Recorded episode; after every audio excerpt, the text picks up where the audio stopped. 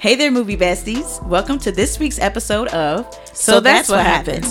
A podcast where we unpack the plot, the twist, and the meanings of great movies while sharing our perspective in the process. Yeah, I'm having a little fun. You know how we do. Mm-hmm. We're your hosts, Tanisha and Bridget. On today's episode, we're discussing the movie Sorry to Bother You. Okay, y'all, so we got three friendly reminders. Everyone has a different perspective, including me and T. Yeah. Okay. Keep that in mind as we go. That's what makes it fun. That's what makes it interesting. Mm-hmm. And there's no substitute, of course, for actually seeing most movies. So you guys can still watch it, you know what I'm saying? But come back and listen to the podcast. And then that last reminder, this is a spoiler podcast. So, spoiler alert. Right. We're going to tell you what happens. Right. So, you know, buckle up. And with that being said, let's unpack this. Sorry to Bother You came out in 2018, and it is streaming on Amazon Prime. Currently. Yep. And this genre, y'all, is comedy, drama, fantasy, sci-fi. Like, it's all over the place. Yeah. But I you know what? I would even add in there kind of, it's a little like thought-provoking too. Because it kind of makes you think, like, what is going on? What's the message behind this? Oh, yes. It was written and directed by Boots Riley. Okay, Boots. Yeah. This is very interesting. Yeah, okay. We have a lot to unpack. Mm-hmm. Let's talk about who's in it real quick, though. We got Lakeith Stanfield. We all know who he is. He plays the character Cassius Green in this movie.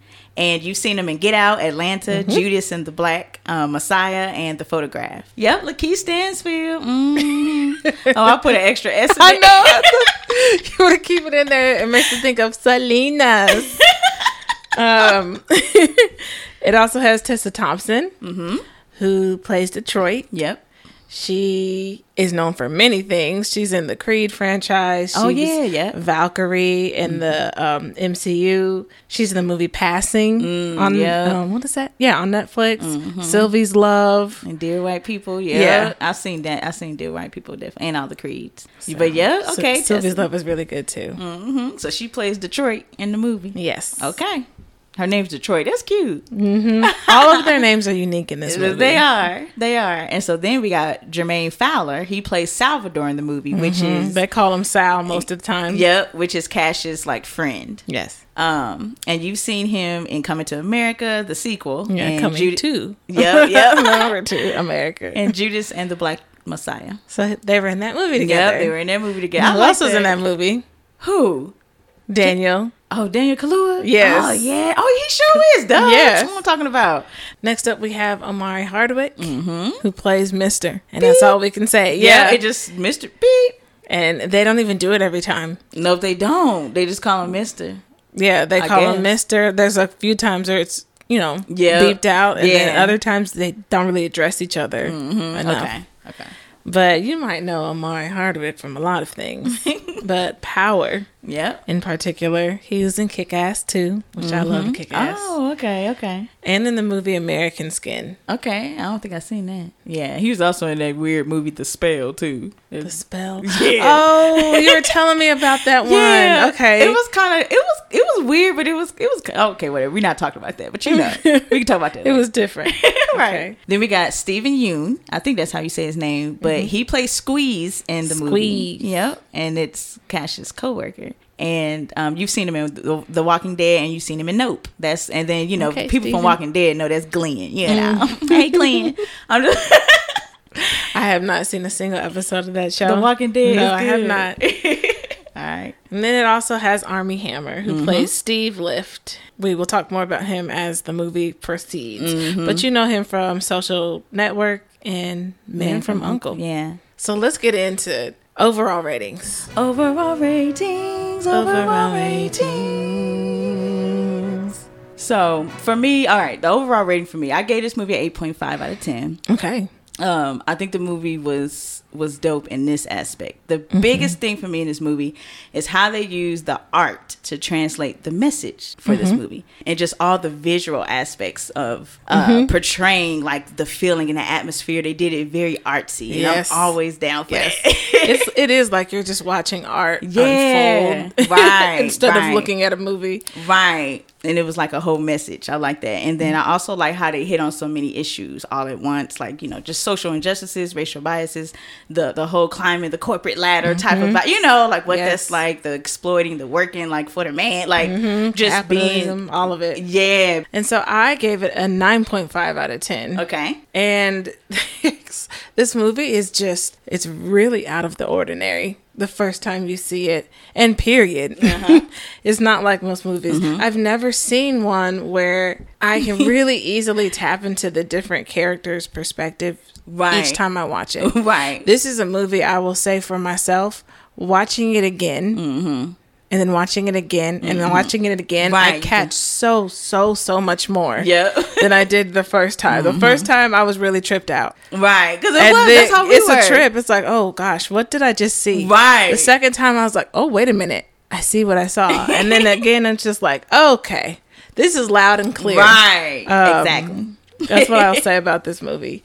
It takes away the parts of movies that we're really used to relying on, I think, like the sound and the music. It takes the importance off of that, and like the direct answers and conversations, they don't happen. They're in this movie, they're like transformed, like all these everyday aspects into like unique satire.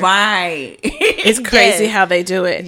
Because the thing that makes this movie so odd for me, but why I like it, everything in this movie is symbolic of something. So often, like, you'll get little symbols sprinkled in here or there with other movies, but this entire movie was like an analogy, and it's just riddled with all these messages in it. So it's really cool. And that's why I was meaning with the visuals, the arts, the, like you said, even with the sound, like it's so dope. That was such a good way of saying that, B. So let's go on and talk about what happens. And Sorry to Bother You. Ooh, let's get into it. And we're going to get into it, y'all. So it starts off with our main character, Cassius. He's sitting in an office. He's in the middle of an interview. He's holding on to this plaque. He has a trophy that he has on the desk. The plaque isn't even him. The picture on it is his friend. Oh my gosh. Yeah, a trophy from his previous job, and the guy, you know, who's interviewing him instantly almost catches him in a lie, talking like, okay, so you're the manager here and you did this. Interesting, because I was the manager there and I never saw you between those years. Getting caught up in his lies. And then also he had... So the number you had was your friend Sal. If you see Sal in the window waving like, hey. And the way the voicemail says, it's Sal, bitches. Like, like y'all didn't even plan this out well. He's like, I'm going to give you the job anyways, because it's not like, you know, rocket science to do this. Like, you pick up the phone and you could read. Like, you show me you could do those things. So no matter what, he tells him, STTS, stick to the script. So Cash is just, he's excited. He has the job, and you know, he's good. I finally got this job. This this job where all I had to do was just stick to the script. And two, I wanted to notate, because I made a little note while we was watching it.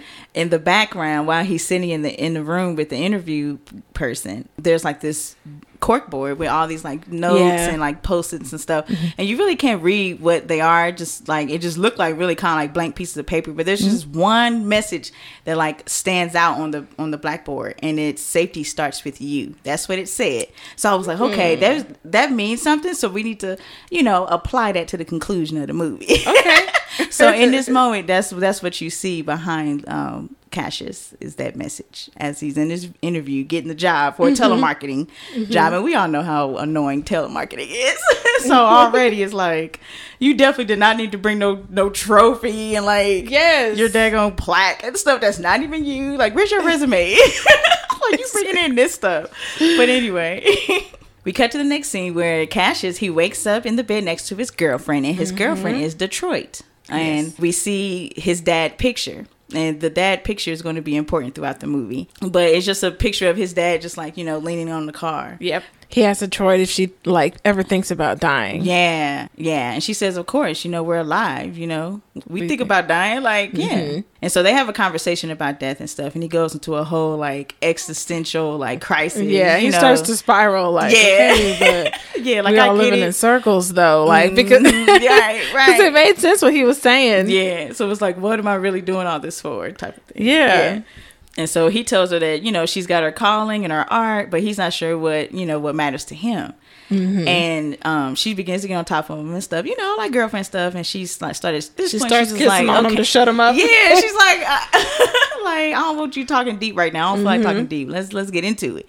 And then the daggone, like, it gets really, really bright, and you figure out that where he's living is in a garage in a home. So he done decked out the whole garage, got his bed and everything in the garage. And so the door accidentally opens up because I guess it's been broke or whatever. The door opens up, and then the whole neighborhood see him. You know, she had to cover up real quick and stuff. And they was like, get a room and all that. And he was like, I am in my room. So yeah, so we see kind of like his current circumstances, and this is the part where you start to develop the character of Cassius. So then, you know, she just asked him, what's going on with the door? Like, how come you ain't? And he was like, you know, the landlord was supposed to fix it. Yeah. So then Cassius turns on the TV, and there's a very strange commercial. It's Worry Free. Mm-hmm. And it has these people in these blue and yellow uniforms that kind of look like Dickies. Those jumpsuits, and then they also have on like these yellow looking swimming cap things, like, or beanies. I couldn't tell what the fabric was, but kind of like shower cappy. Yeah So they signed this lifelong contract to live and work for Worry Free for this company called Worry Free. And they, you know, they have living quarters and they have free food for working forever for Worry Free, right? And then, this whole commercial is supposed to show like, this is such a lavish life. Come live and work with Worry Free. It's like strange, it is, because they all got these uniforms on, these jumpsuits and stuff, and they call it state of the art. Yeah, and it literally looks like a prison. It does, where they have bunk beds. Yeah, but it's like a modern day looking. It's a prison that they tried to put some wallpaper and some fake chandeliers in. They try to paint up something that was bad. Yep. And make something disguised. They try to disguise it. Yeah. So it was terrible. The food looked like cafeteria food as well. When it was saying like the free food, say like gourmet food. It was like a step up from cafeteria food. Show maybe. Was. Right. Maybe. It was crazy to see that quick commercial already had that much meaning in it. But it says, worry-free careers are fulfilling and they're satisfying. And Cash asked his girlfriend Detroit, you know, if she ever thinks about it. And she's like, are you crazy? Right. Which is the correct response. Yeah. I'm saying that like, nope. Cash thinks that it might be better than working on commission. But he snaps out of it, and he compliments Detroit's earrings, which is something that happens a few times in the movie. So this is the first message we get from her earrings. This is that art we was talking about. One side says murder, murder, murder. The other side says kill, kill, kill. Yes, and they're like stacked. The words are stacked on each earring. They're stacked under each other. So like the art of it, the earrings was dope. Like the way they look. But I was wondering about that. I was like, dang, okay. That message, murder, murder, murder, kill, okay. So, and then her style throughout says a lot. Yeah, it's about very, her character. Right. Yep. It's very artsy. You could tell she was expressing her thoughts and ideas about things through her art and the things that she wore. Yeah, the things that she wore. Yeah. So I didn't get that one though. I was kind of confused with that message. I think a lot of her earrings are pretty aggressive with what they say. Yeah. Like as a way to kind of beautify, like, look, I'm a girl and I'm wearing this as my accessory. You know, like I'm fighting for this movement in this way with fashion. Okay, that's what I was about to say. That's the way that I looked at it. Yeah, it must have been something like that. That's what I was thinking too. With she wasn't saying to me, I didn't get that from the earring. She was saying to do those things. Yeah, it was more like she like showing awareness, I guess, in her expressive way with her clothes and what she's wearing and stuff, and her creativity, because she made those earrings. Yes. So it's just like she was very more artistic. Yeah. So it seemed like it was just more kind of like, I guess, a protest to what is happening. I don't know. So that's what I was trying to figure that out, kind of where she's going with her message. But yep, that was the first one that we got from that. So then we cut to a scene where Cass is on his way to his job. Now before that though, we find out that Cass is Cassius, which AKA Cass, is staying with his uncle. Yes. But he's staying with his uncle, and the uncle is played by Terry Crews. So yeah, he's just telling him that he's behind on his rent, $400. So, you know, everybody kind of pressed for money, even his uncle. You know what I'm saying? So Cass tells him that he got a new job and he'll be able to pay him soon. It's 4 months late. Yeah, he's 4 months late. Yep. And so Cass was like, God made this land for all of us, but greedy people like you want to hog it all to yourself and your family and charge all the rest of us for the right to live. And so Cass's uncle Sergio, he was like, my family? He was like, I'm your fucking uncle. Yeah. I gave you that car you driving. And then it like pans over to like his car. It's all like a bucket. You know?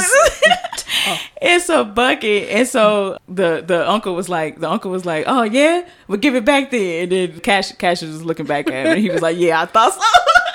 Because he was like, nah, I ain't giving the car back. And so he was saying that he basically needed his money in 2 weeks. So Cash is just driving the car and stuff, and he stops at the gas station on his way to work. Yeah. And he gives the cashier freaking 40 cents for gas. Mm-hmm. What sense does that mean? It was all, just like I said, art to show you how broke we are. Yep. And you know what? I remember, girl, thank God now I'm at the days where I can fill my car up all the time. But I remember nickel and dime putting $5 in my tank, $10 in my tank. It was rough. Yes. College was rough. Right. Oh, yeah. You was in college. Before college was rough. But like, still just doing it further away. Like, okay, well, no one's near me. About to figure this out. Right. Uh-huh. Yeah. But yeah, after he puts that 40 cents in there, we see him drive past this whole Skid Row area. Like, it's just like, it's very run down. Mm-hmm. All these tents where people are living. Mm-hmm. You know, at homeless. Right. And we also see advertisement in that same area to work for Worry Free. So he pulls into his new place of business. Yep. Pulls up in his bucket.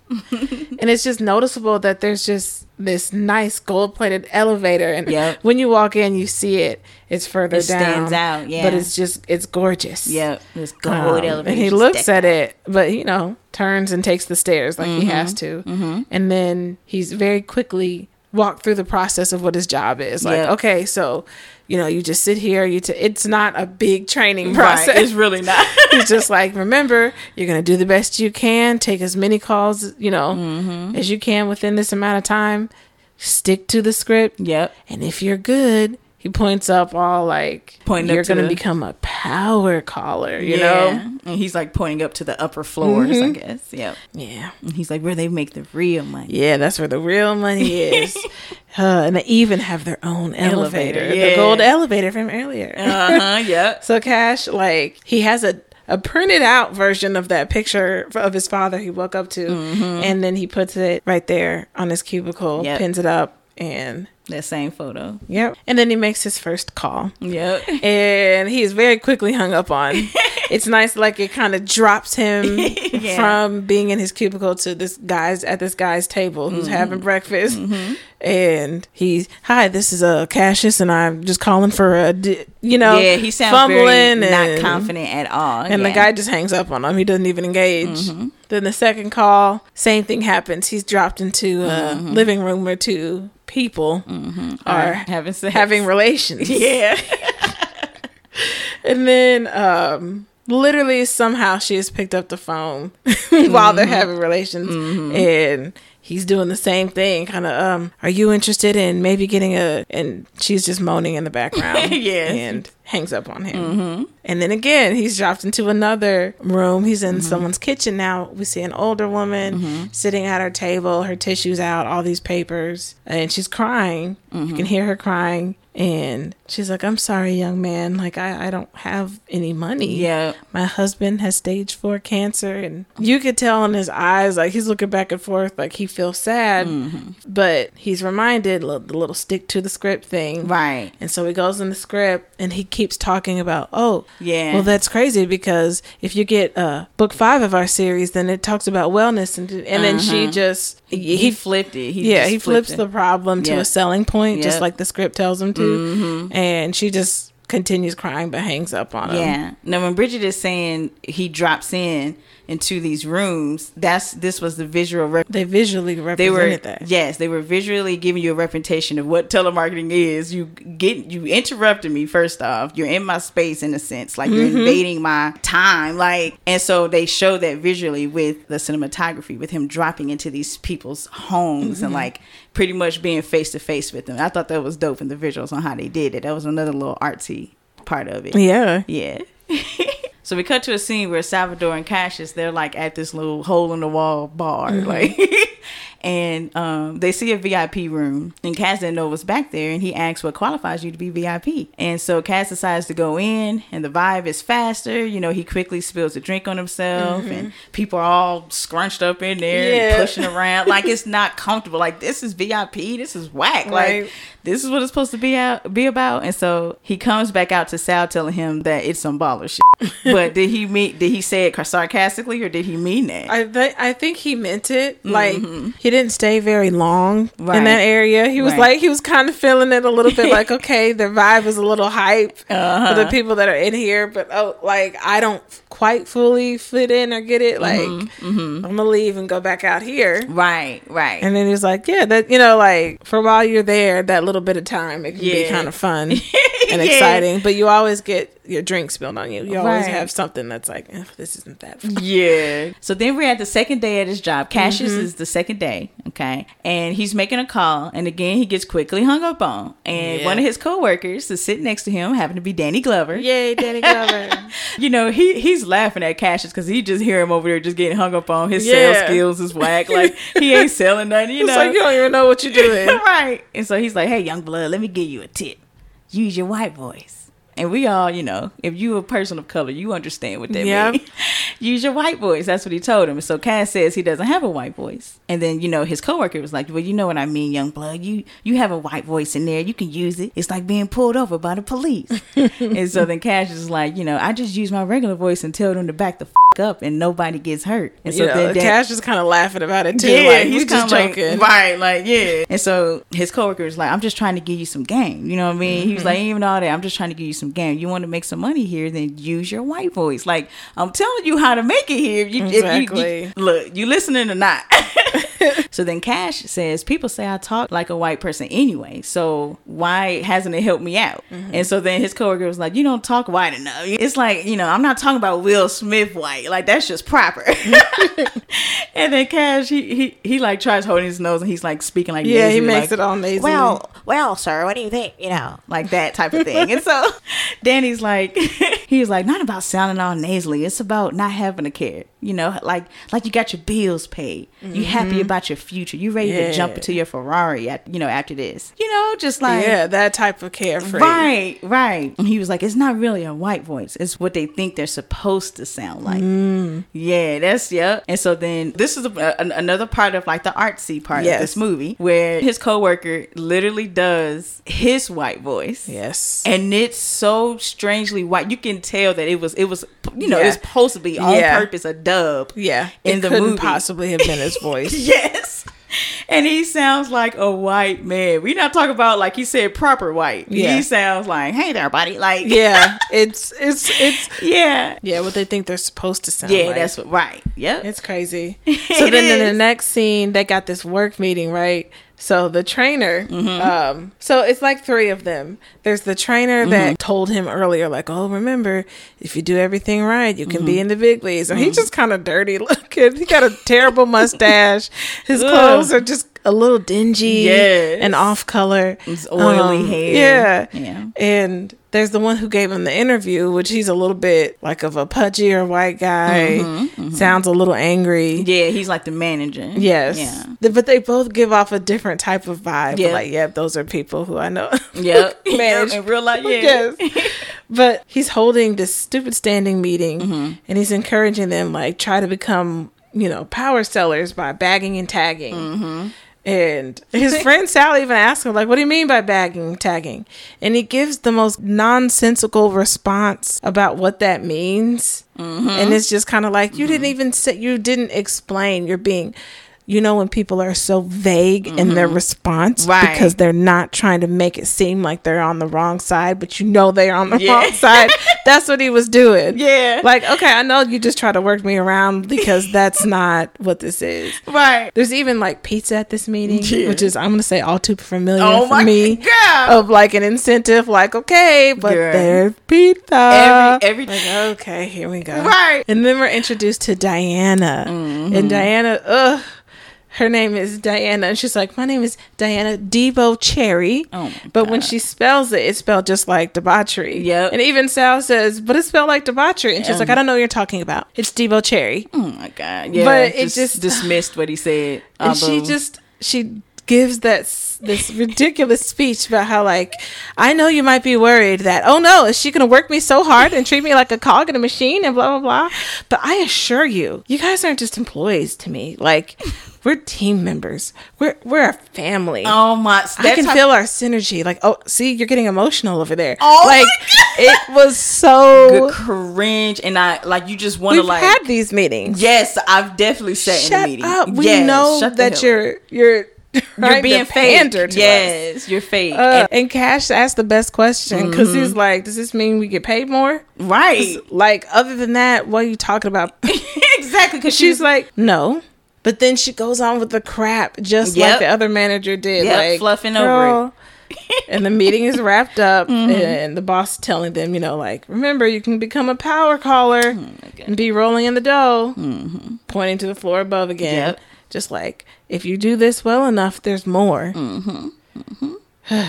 But after that meeting, Cash is like, he tries to get some free coffee out of the vending machine. Mm-hmm. It doesn't work. And that's when we're introduced to his coworker, Squeeze, Steven Yeun. Yep. And Squeeze tells him that nothing there is free. Mm-hmm. And Cash knew that, but Cash was like, I just was trying to see if I could get something out mm-hmm. of it. And he's like, but that was a really good question you asked mm-hmm. about being paid more. And Squeeze tells him, like, hey, a bunch of us were trying to organize together. We want to get paid more. Mm-hmm. You want to grab a drink later, discuss more of it? That's how Squeeze is introduced. Yes. Yes. I mean, I could even tell from his energy, he was like, okay, yeah, I feel like he's going to be kind of like a person that's part of the quote unquote rebellion. Yep. Yeah. That's kind of like the energy he was giving him, like, hey man, kind of wanting to get to know more about Cash and see if he would be on yes his side. Yeah.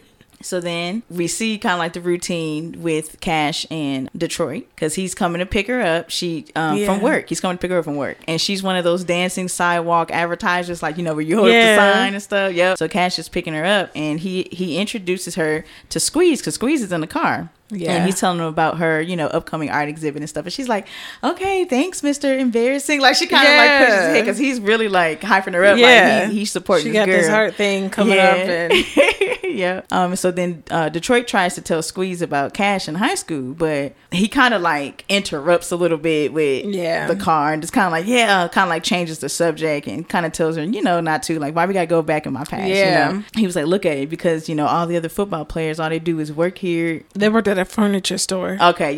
Selling furniture. Yep. And then they just play football all day, and then it just cuts to, like, the camera like goes over to like where it's a group grown men playing football in the rain right behind the furniture store. Like, and it doesn't even really feel like they're playing. It looks like they're just huddled. Like, it was like they were stuck. Like he said, crazy. Mm-hmm. So I wonder if they really were out there, or was that just us as the viewer seeing his thought just come to play? I think that was a little bit of. That's a good question. Yeah, because now that you said that, I'm like, I wonder if that was just him seeing his thoughts. Because they're not actually, like, because they weren't playing. Right. They literally are just like huddling, like it's just like in one spot. Kind of like a video game. Yeah. And so he says that. He says it's like their stuff. Yeah, he did. Yeah. And so that's okay then. So I think it's safe to say that it was his thought. So then Detroit kisses Cash and tells him not to talk about, you know, the sun exploding. She was like, can we please not talk about the sun exploding tonight? Because that's what she was saying when he was getting deep earlier in the day. You know, she's like, I don't want to be deep. I just want to be with you. You know what I'm saying? And so it begins to rain. They all have to manually wipe the windshield. Anybody that's had a bucket before, you know how the different things you got to do. Old Blue, I remember you. Girl. You got me through some time. Right. I had a little Toyota Corolla that my sister gave me. By the time I was done with it, I didn't. Let's talk about some of the traits. Because I remember I had to tie my My seatbelt was tied. Like, I had to get under the tied part of my seatbelt to be in there. And I remember I got pulled over and the cop looked at me in the car and he was like, How are you? How are you buckled in? And I was like, it's tied. And he just like, I at least knew he felt the pain of my poorness. Because he was like, just rolled his eyes like, okay, this is a college broke kid. Like, let me just leave her alone. She can't even... Yes, girl. Remember my Toyota when I would turn the left turn. For some weird reason, the horn would all... The horn would go off. The horn would go off and be like, every time I did a left turn, I would always constantly be like, putting my hand up for the people. Like, I'm sorry. Like, I'm not honking at you, I swear. And my car is a bucky, bro. Oh, my God. Man. That was back in the day. So we've been there. Right. And this is what Cash is picking her up in, you know, his little bucket. Mm-hmm. Yeah. So then we go to a bar. Mm-hmm. And the TV screen, we see a news segment about Worry Free protests that are taking place. And people are saying that the lifestyle contract is just slavery. Mm-hmm. That the CEO... who is this eccentric looking white male is defending it, saying like, what? They don't threaten people with physical violence, so they're helping the economy, you know, like, and it's not slavery, that's offensive. And they're transforming life itself. Yep. Oh yeah, we're gonna talk about who this is. Yeah. Because he tells them, like, it's all explained in his book, I'm on Top. And the reason I won't go too much into who this is because, like, the clips are kind of, they're not that long, but there's a lot to draw out of them. Right. So it's, like, kind of a little clip of, oh, this is somebody in power who's doing some stuff behind the scenes that comes into the book. Yep, and it's played by Armie. And it's played by Armie Hammer. Yes. Yeah. But his book is called I'm on Top. And the cover is of him on this white horse. Yes. And he behind the horse. And yeah. I thought he was on it. Oh, was he on it or behind it? This is what I kind of looked. I don't know. It looked weird because it looked like it was both at the same time. It was not a really good picture. It was. I'm gonna say that. Like the graphics. Right? Who did your book cover, bro? Like. Where you I go would not have bought it based on that cover. Either it was very plain branding. Cover. It was very plain. Man. Just like, what is this? In the news segment, like, it shows that they have these left-eyed activists that can be seen with this like left mark under their eye. Yeah. And there's a woman who has it, and she's telling the news like there's no employment for many people. Even sweatshops are being ran out because of Worry Free. And these places are prisons. They're packed in there like sardines. Yep. They have to work to the bone for 16 hours a day. And you got a lifetime contract to this? Right. Oh, my goodness. That's crazy. It's crazy. I think it's symbolic of what they make some people do. Like, if you want any type of living wage, right, especially when you're a person that feel like you don't have no other choice, like, because in my eyes I'm like, I ain't choosing this, like, that's not me. But there's some people who truly feel like, you know what, I'm tired of living the life I'm living, it can't be that much worse. Right. That's kind of what these type of people were, when you're at that level of downtrodden. Right. But that the thing is, and anybody could just wind up like that. We're all a paycheck away from that being our reality. Is how a lot of people feel. Right. Whew. But anyways, that's just a little snip from like the TV. Yeah. And even that long at the bar, they're talking about stuff that white people do versus black people. Yep. Just a quick conversation, and you know, about how they have their spaghetti. No, you got to do it like this and do it like that. Yep. And let me just stop here real quick. Share a little story right quick about Kool-Aid and spaghetti. What's that? I hate that people try to box in an entire group like they're a monolith. Yep. Like, we're allowed to like different things than each other. Right. You know what I mean? Like, exactly. It's okay that we have different perspectives. It's okay that we like different stuff. That's why there is so much stuff to like and explore, because there's somebody out there who's part of that market. Yep. Right? Yep. Anyway, so I hate being boxed in. Yeah. But I remember having full-blown arguments about the way I made my Kool-Aid. Well, don't say I don't even remember... That is hilarious. Name. I like your Kool-Aid. It's sweet, but I like know. It. I like well, it. Not even about measurements. Yeah, black people aren't supposed to make their Kool-Aid in that order. Right. You got to put in this first, and then you put in that. Yeah. Who cares how you do it? I know. And it was just like, I've already made it. Right. Oh, and you're drinking it. Like, so and are you just telling me now because I made it different than the way you're used to making it that I somehow don't have the same experience as you? Right. Will you please stop trying to divide us based on the tiniest of differences? Yes, there you go. You know what I mean? I hate that type of stuff. Yep, me too. But they have that little conversation about spaghetti. Yep. But Cash at the table, when they finish that conversation, he decides to make a toast. And he makes it in his white voice. Yes. And not the Will Smith one. But this is the first time it's introduced. Yes, this is the first time we hear him do it. Yep. And It's the music that plays, which is also like always strange. It's like somebody on their keyboard. Yeah. And it doesn't feel real. Yes. But the music plays and it's like they all kind of slow down as he does it when he makes that voice.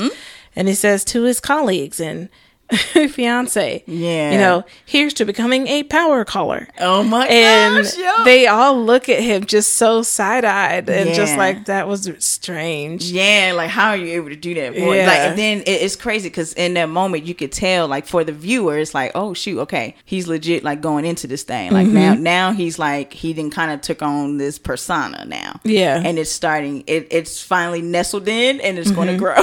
Yep. And his friends are just looking at him like, and did you just do that? Like, we've never heard you sound that way. Yeah, yep.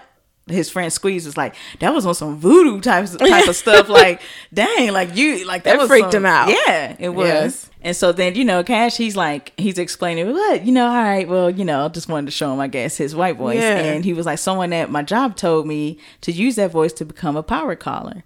And so Squeeze says that, you know, that's BS, bro. Like, like a fry cook becoming a manager for doing her job well, like, or a girl twirling a sign, getting a bigger sign on a better corner if she does her job well. That is so true. Like, you're going to be doing the same thing. Once you get to that level, there's another level to go above. Exactly. It's really never ending. Yep.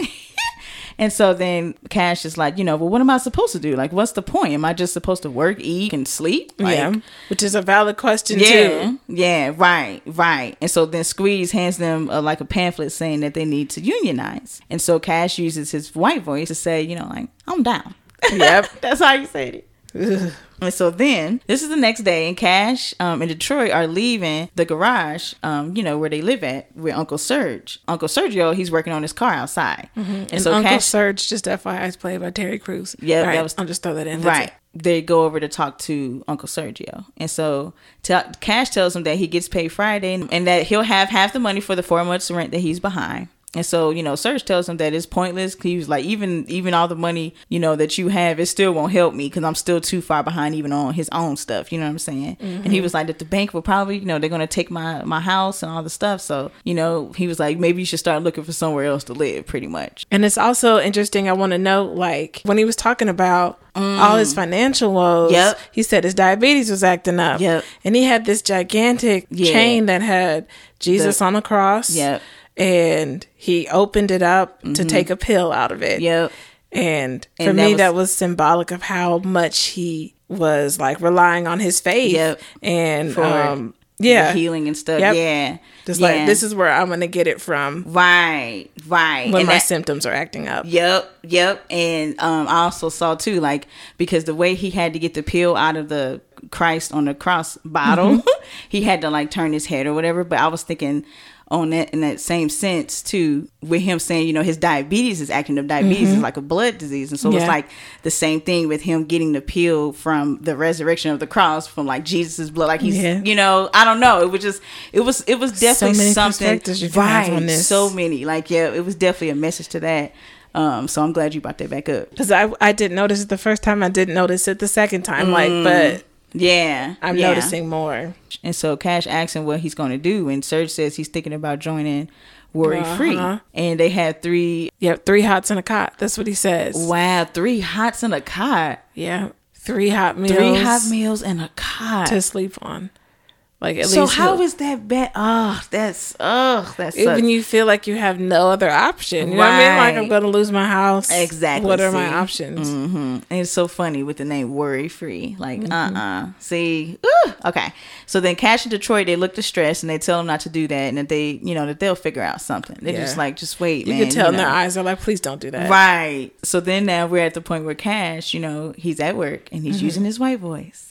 And he starts to see improvement. He sees more sales through the weeks. And it becomes like this montage where he's celebrated. He's celebrating. Yes. And he's celebrated with his trainer and that Diane, the cringe chick in the hallway. And then his manager. And like no one else is excited. Everybody else is just doing these different high fives together. And like he's getting on their back. And it's all like, woo! Yeah! And they just, And like, everybody else is just chill. Yep. And everybody else looking at him like whatever. You know, ain't nobody else celebrating. They just like whatever. And so the trainer tells him that he's on his way to becoming a power caller. You know, he's just giving him that fluff, you know. And so Sal, you know, he doesn't seem enthused and tells Cash that he was told the same thing 3 months ago. Okay. Yeah. And that's one of the meetings I was talking about I was in when I was working. And when I thought I wanted to be in the corporate world. And I remember being in that meeting and hearing a manager literally looking at me talking, if you just do this, you know, we're going to promote you. And y'all been saying this for how long? Exactly. And so then he says, you know, like nice earrings, complimenting Detroit's earrings. And that reveals that she's working at that job as well now. Yeah. So, we see that Detroit is sitting right next to Cash and they all working there. Here's what I think her earrings were. So her earrings this time were glittery, pinkish, cute, like pinkish purpley. There was a few different colors on it. Yeah. Glittery penises. Okay. Now, mind you, they showed that after Cassius and his trainers and his managers and stuff was celebrating. And it was very man-esque, if you know what I mean, which is kind of very like animalist, like, you know. And I felt like in a sense, it was like a way of showing the, you know, male masculinity when excited or when they feel like they have triumph and something like that. It was kind of like that, I feel like, because they showed those penis earrings right after that. You know how they say when men do the penis measuring contest or whatever type of thing. Yes. So I you know what I mean. So it was just kind of like, can you tell me the message I get you got now? No, I literally was processing that while you said it. I swear I was. If I looked cross-eyed, I'm like, oh my god, that's right.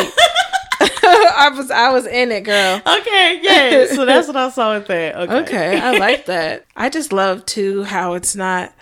None of her earrings are, let me make this a little bit more sugar-coated in the message. They're very like, yep, this is a penis. Right. Yep. You know what I mean? Like, they stay like showing her point without her having a fluff over it. Yep.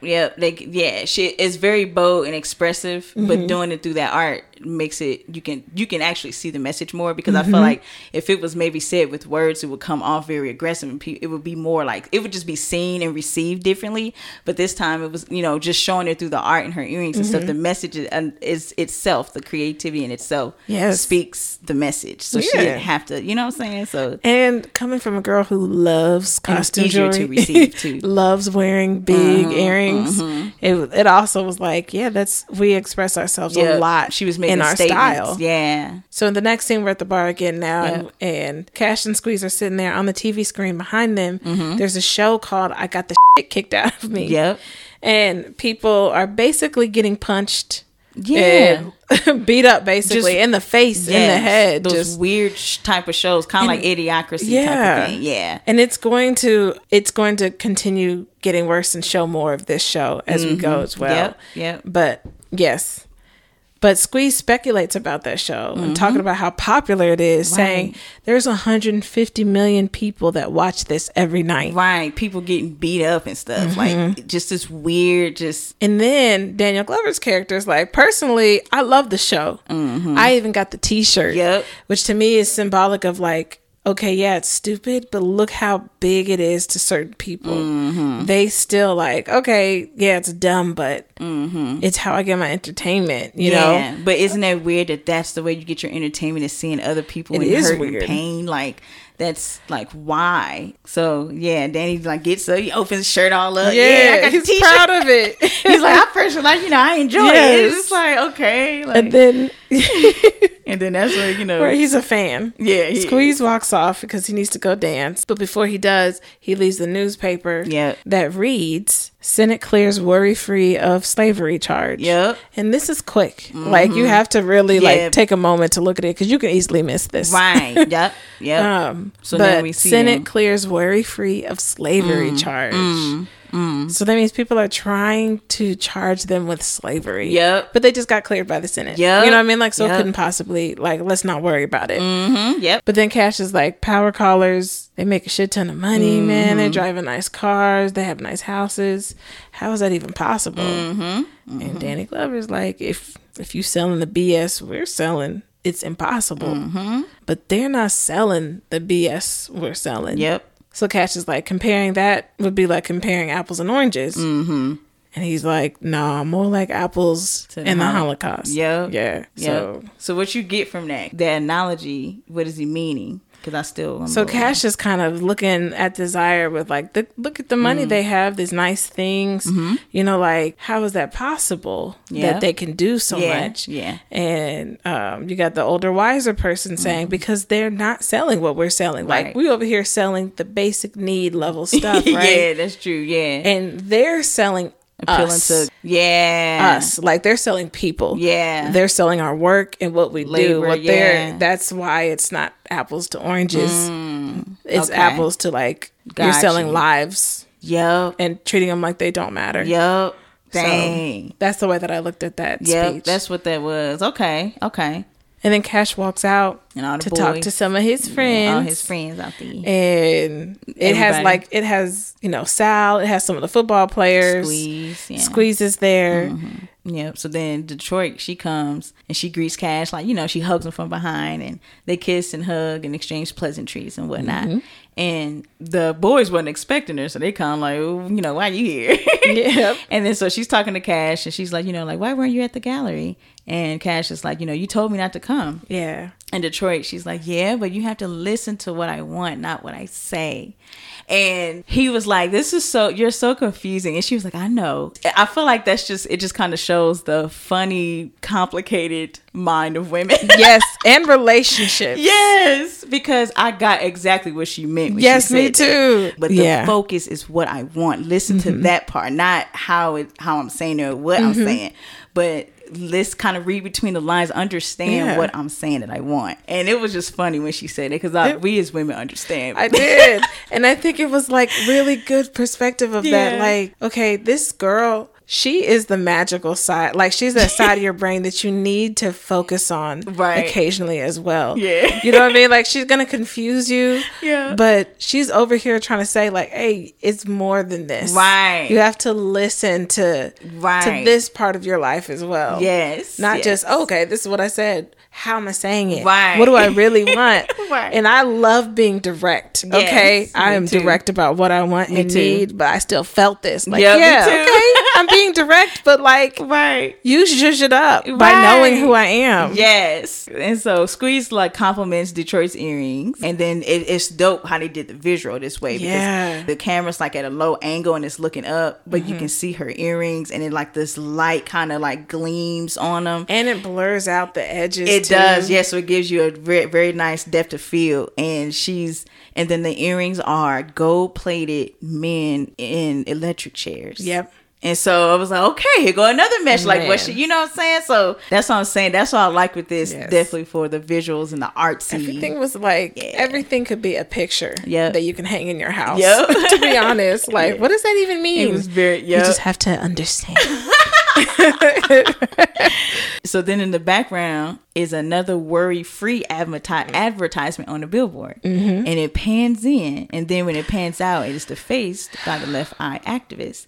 And the messages, so the first time it pans in, you see, show the world that you are a responsible baby daddy. Yes. And it's showing this black man sitting on the couch with a beer in one hand. 40. Yeah, 40 ounce in one hand. What was in the other hand? I didn't see the other hand. Oh yeah, I don't know, but he was just looking. Slouched on the couch too. It wasn't like, oh, I'm comfortable. Right. It was just like, I'm defeated. Right. Exactly, B. And this is a worry-free advertisement, okay? The same people that talk about they show the world you were responsible, baby daddy. Yeah, we'll give you 3 hots on the cot. And so then, anyway, when that same billboard, it kind of like the visual shows it kind of like defaced, I guess, over time maybe. And then it shows just the words that weren't defaced. It says, "Show the world your response, baby." And then it said, "Left Eye Activist." It was signed, "Left Eye Activist." Yes. So yep. So that was the other message. Okay. So as Cash and Detroit are walking up to the building. There are a few tents outside that I noticed this time. Where they're like homelessness. Yeah. And it's right there outside of their place of business. And they just continuously like kind of ignore it. Just like it is. And Squeeze is standing outside. You know, there's a decent group of the co-workers that are rallied around him. And he's saying, okay, today's the day. We're going to fire our warning shot. Like, we're going to let them know we're serious about this. Right. You know, if we get it right today, it'll be beneficial to all of us. You know, we're going to do a 20-minute work stoppage during prime calling time. Yep. And so the call is going to be phones down. Or, well, first he was like, what's the call going to be, Sal? And he was like, you pay me. Yeah, that's what he's like. He's like, the other one we talked about. Oh yeah, phones down.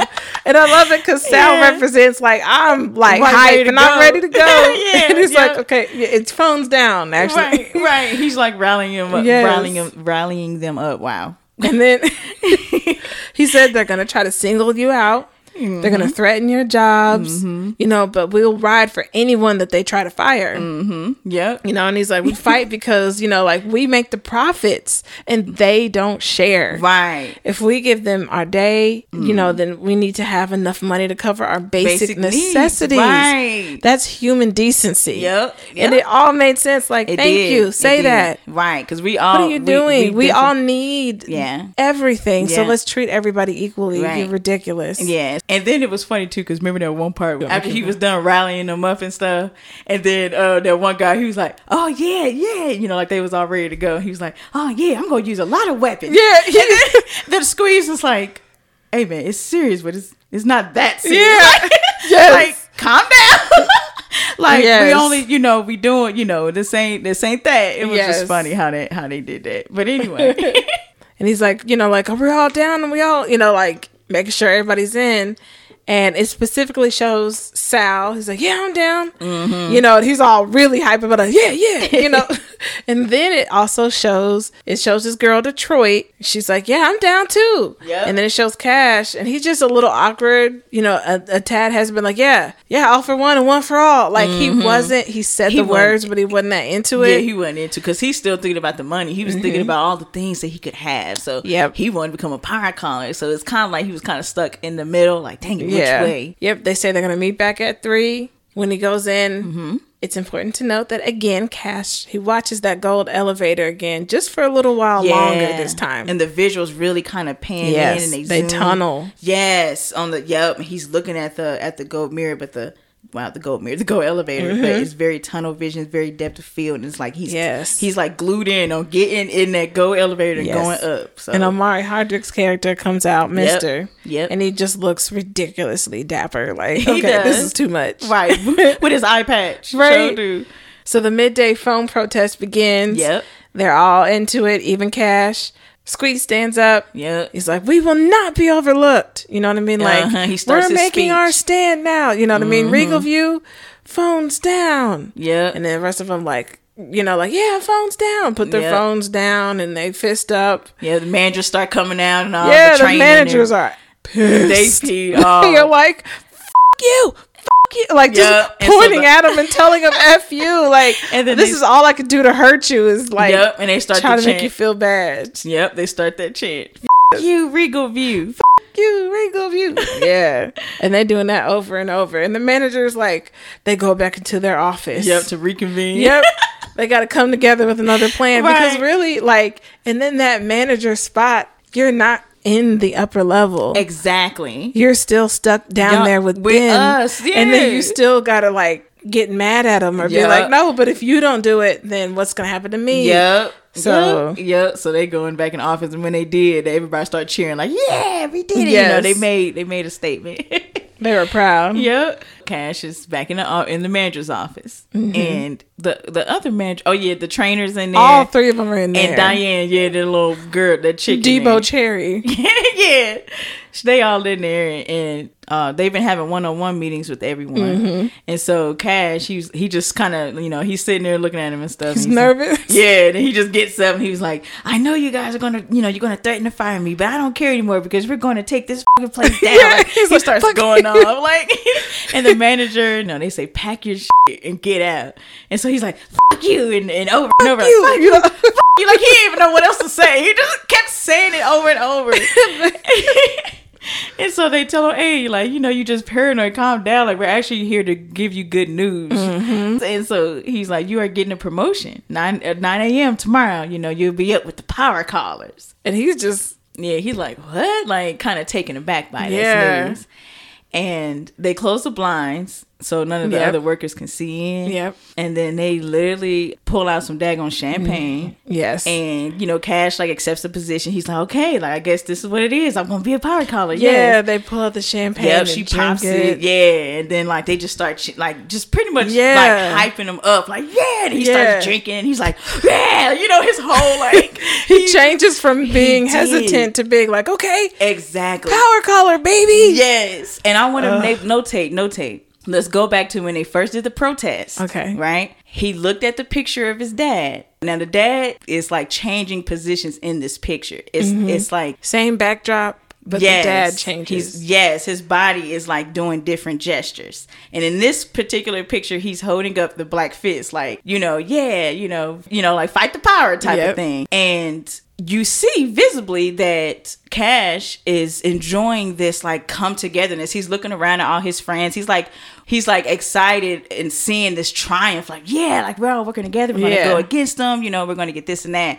And so you see his triumph and you see that dad, you know, doing the fist up. Mm-hmm. And so then when we go to the scene, then we go to the scene where he's in, and just like right after that, he's in the office and he accepts his position, and it's kind of like the whole triumph and how he felt in that moment, just it went completely gone, like it was done, like he, like it never happened, like he lost it, right? Because here they are, it like got snatched up in a sense, because they're like, you know, gassing him up and like telling him what he could have and all that stuff. So he started to forget, and all his wants and his desires started to come back into play and started speaking to him again. So it got like snatched back up. It got snatched. And the music in the scene, I also want to know, is just so...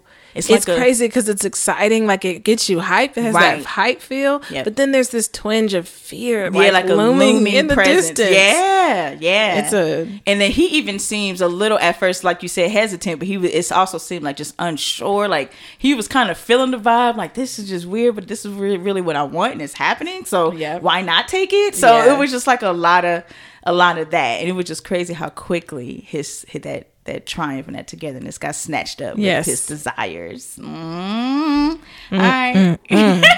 So now we at the scene where Diane, the little cringe chick, the one in the meeting doing that stupid speech, Debo Cherry, she's standing at the elevator with him, and she was never checking for him at first, but now, you know, now that she know he a power caller, she all like, you know, now I'm hot, hoes all on me type of vibe. She's telling him how handsome he is. She's talking about like, "Oh, I love your suit" and stuff. Like, girl, get your old. She even said, "Save me, you guys." She says, "Let's do this, motherfucker." Like, it's so cringe the way she said it. Cringe. That's why I had to say it like that, but I wouldn't have done it.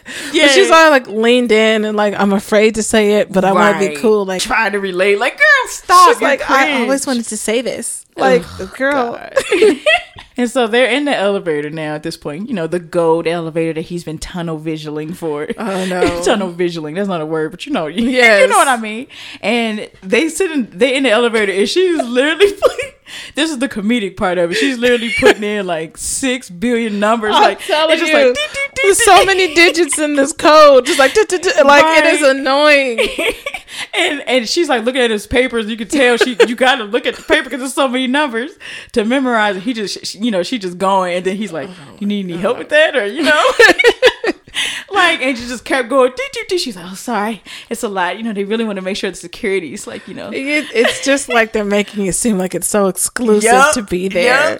Yep. No one can get past these codes.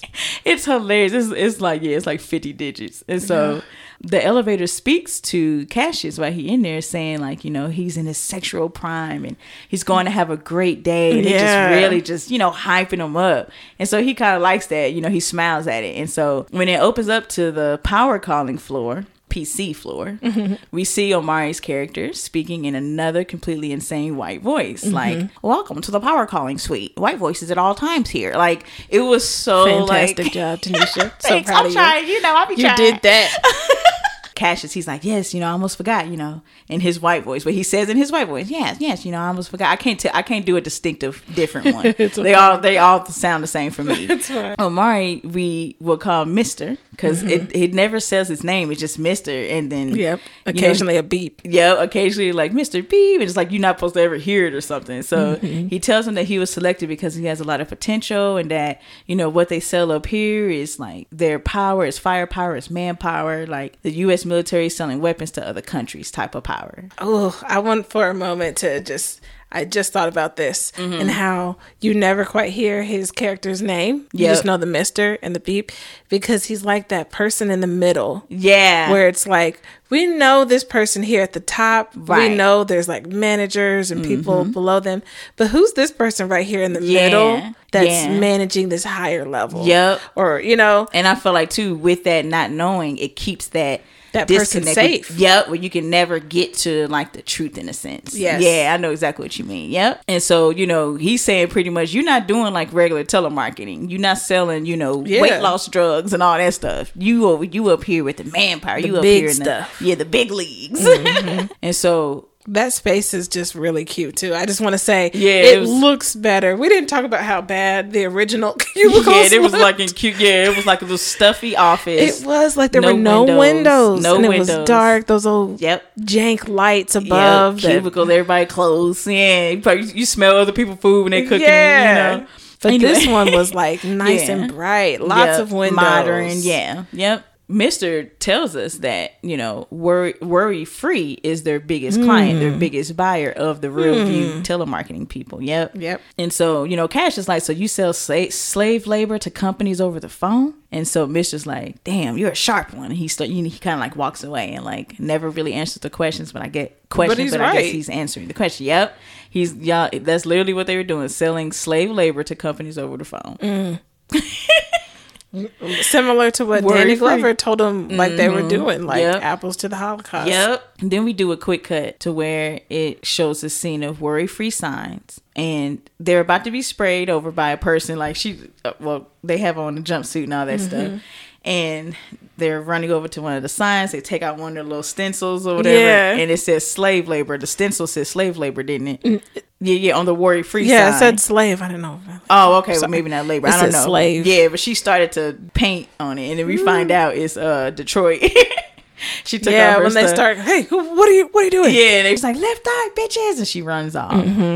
I think that's symbolic is how she was like getting more into the fight. Like, yeah, I'm pretty against this. Mr. is telling Cash about Worry Free and how efficient it is, and he's talking about how they make automobiles for what's used to make the cost, like for the cost to make bikes. Yep. And Cash, like, he changes to his regular voice now. And he says, okay, but I don't know if I can. Like, he starts to get this feeling like something is off about this.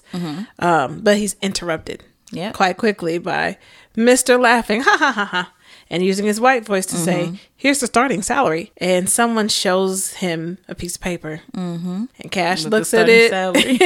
And then he uses his white voice again to chuckle. Oh, I'm going to need some new suits. Yeah. That's what he says. Yeah. So then next scene, Squeeze pulls up to Detroit.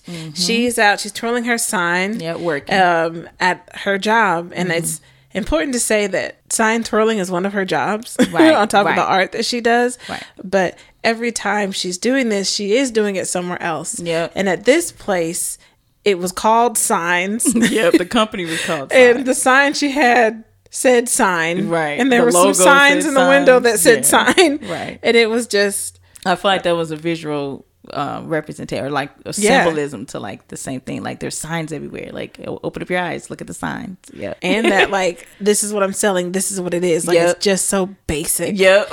Anyway, Squeeze. He pulls up on her. Mm-hmm. He gets out of his car and he's saying like, okay, I know the employees can win. Mm-hmm. You know. Can I see that? He takes her sign and he starts to flip it, twirl it, and he does it like way better than she does. No offense. But he's getting it.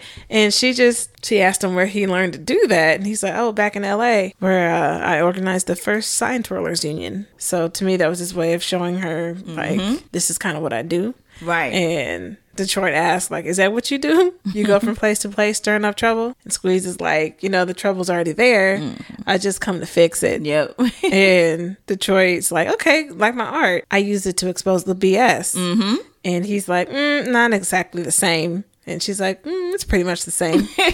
And Squeeze, you know. So he's standing a little closer to her than what would normally be comfortable for two people who are just friends. Mm-hmm. And he's like, how does it work between you and Cash? Right. And he's like, you just seem like such a radical. Mm-hmm. And Detroit, she's visibly annoyed, as any girl would be. She's like, he's real. Right. You know, it's not that fake. He's not that fake ass bougie stuff. Yeah. He's real. And so, just side note, I hate defending. Like I hate when someone makes you feel like you got to defend your relationship in some way. Right. You know what I mean? It's none of your business what's up with me and Cash. It's just like the way that it works for us, and like that's between us. Right. So, but you could tell though too, it was kind of like it was kind of swaggy. Like their little interaction was a little close, but she was annoyed, but at the same time she kind of was like, I don't know. Like, it was annoying, but just because it was happening, not because of who it was. Right. And you could tell too, you know, Squeeze is obviously interested in Detroit. But Squeeze, you know, he don't take it too seriously. He takes it like, he tells her, you know, like, at least you're rubbing off on Cash. Right. You know, and he's like, do you need a ride? And she turns it down. Mm-hmm. You know, Cash is on his way to get me. Yep. So Squeeze, he rubs a little bit of the black mark that's under her left eye from the vandalism she did earlier. Yep. You know, he says, thanks for your work. But what are we touching my cheek? I think, so to me, Squeeze symbolizes, you got that guy who's intelligent that's coming in and he's fixing things. Mm-hmm. And like, they're kind of on the same plane right now. Like they're on that same, like, we're not going to sell out type of vibe. And it's a little bit attractive. And it's like, okay, I get it. You're these things, but I still ride for my guy. You know what I mean? Like, man. I see how. I'm going to stick beside him. Right? I'm going to stick beside my man. So it's just, I think that's what Squeeze is symbolizing in this scene, right? Because he's like, he's like, I'm the one that you could relate to. I'm the one that's gonna be the radical right next to you. Like, let's go, you know. And he over here selling out. Yeah, but like you had said before earlier, B, it just kind of like she was like, you know, in the sense, give my man a chance. Yeah, he might be a little off track right now, but give him some time. He gonna do the right thing. Right, he gonna do the right thing. Unfortunately, this night he doesn't, because then it shows it's nighttime and she's sitting on that curb. Yeah, he still hasn't, you know, arrived to get her. To come pick her up. But somebody else does. One of her friends, one of her girlfriends picks her up. So then we cut to the next scene where Cash is pretty much like going through all the orientation pamphlets and manuals, the corporate manuals. He's reading them all and just learning, and like it's like this montage of showing him his training in a sense, taking tests and all the stuff. And so later on that day, Cash pulls up to Detroit's art gallery and she asks if he's okay, or, you know, was he robbed or something, because, you know, he left her alone on the corner for like, you know, an hour, like didn't come pick her up. You better have a good reason. Like, dang, you okay? You weren't like, nothing bad happened to you for you not to come get me? What's this? Right. Yep. And so he just kind of like, you know, he apologizes and stuff, but then he just like, you know, tells her he didn't know if it was real or not, but he's a power caller now. Like it's legit. Like they for real. I'm a power caller now. And so she's asking, you know, she's like, oh, okay, sure. Okay. So does that mean you're going to pay me back my $80? And then he's like, hell yes. In his power caller voice. And she laughs it off, but she's like, "Oh, stop! Like, don't do that." Yeah, she like voice. Giggles, but like, okay, but don't. Yeah, don't do that. It's weird. And so then she asks him what he sells, and he changes the subject to her art. And I was like, So he was like, why do you choose to do Africa? Because she had like artwork that was shaping the country of Africa. She's like, I want to talk about a life shaped by exploitation and fighting for our say in our own lives, and how beauty and love and laughter, they still prevail through all the hardships and the circumstances. And so she's kind of just like going on, and she's like explaining this to him. And the way that is one of those cinematic moments, because when she's saying that, it fades out. Yep. Like, it isn't like something she's... I mean, she is saying it proudly, but it's not like, oh, I'm making a huge statement. It starts to muffle her voice because you have to listen. Yep. He's like, it's showing he's drifting away from what she's saying. Yep, he stopped listening. And as she's talking, too, she's smoking weed. She got a joint in her hand. And so he's kind of like hearing it, and he's receiving it, but he's not fully receiving it. And so after the whole time he's talking, he's kind of looking at the joint in her hand, like wanting to hit it. She notices it. Yeah, she noticed that he's looking at it. So she's like, you know, you want to hit. She gives him a hit. He takes a hit. And then he's like, all right, you know, I'm ready to talk about it. Yeah, Africa, you know, capitalism. Let's go. Like bringing it all up. And they just kind of marinate in that moment, I guess. But it's just kind of, I feel like it, to me, that, or I notated that he had to, in a sense, seem like he had to get buttered to have this conversation with her, as if lower headed plane, I guess, not the sky plane, right, a sober plane, was just too, in a sense, boring for him, kind of. So I felt like he was like, let me go ahead and, you know, smoke some of these weeds so I can kind of elevate my mind a little bit. I don't know. Maybe not. But because he really wasn't listening to her when it came time to, you know, I feel like he also needed it to come back down. Like, he's been doing so much of that little reading all the corporate stuff, like give me something that's gonna give me ease, and I know this is gonna do it. Like, that's my brain is so wired. I see that too.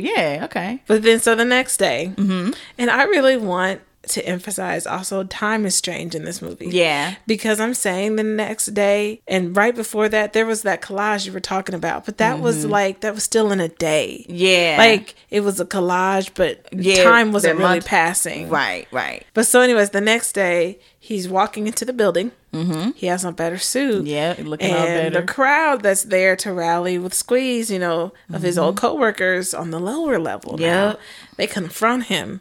You know, and like they see he has on a suit, like, where you going? And he's like, I'm a powder caller now, you know, and they're like, what? But we was working together. Right. We were assembling this team. And he said, I'm still a part of your little team. Yeah. He does say that. Oh, putting little in front of, so degrading. So annoying. He's like, I'm just going to do it from the bench, you know? And they're like, man, you can't. From the sideline. Yeah. And he's like, my uncle, you know, my uncle's about to lose his place. Right. And I have money to make. So. Right. So, like, he's talking himself like, okay, I know it sucks, but, like, I got stuff to pay for as well. Right. This is what I got. This is how I'm paying my bills. And originally I was just all like, yeah, we all just let him, you know what I mean? Like, you don't know what he's going to do. Right. But I feel like they're all pretty aware, like, man, once you get up there, it's not what you're going to lose yourself. Right. It's not what you think it is. Yeah.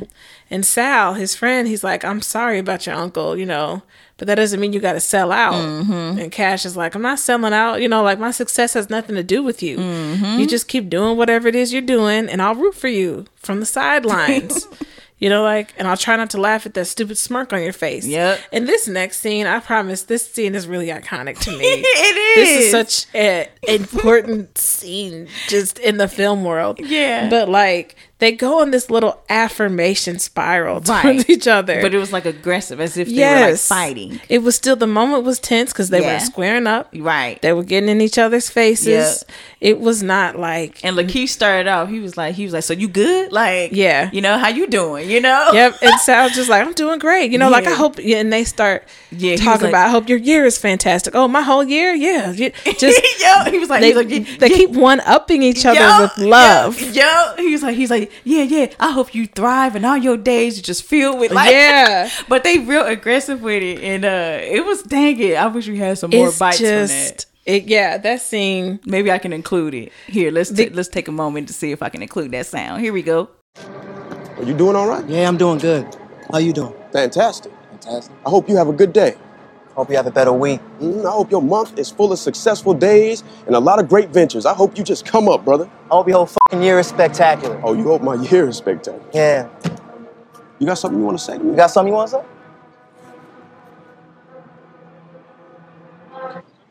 You smell great. You smell great. What is that?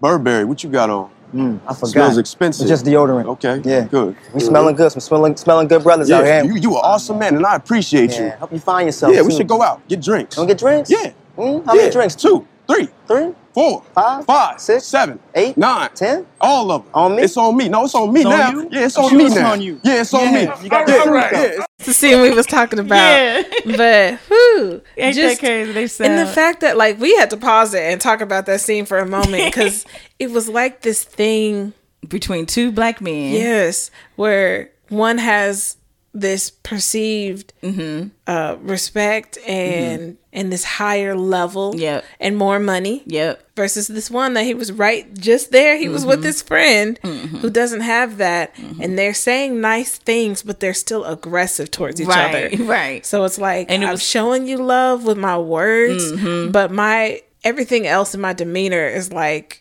saying the opposite. Right. And it was crazy too because you saw both sides. Yes, like you'll do you know, like you need money for your uncle's house and all the stuff, and you know you want these things, but at what cost are you willing to do that? And that's, you know, and it showed both sides of that. Like Sal was that friend, like, no, I'm gonna fight down here with everybody else. Yep.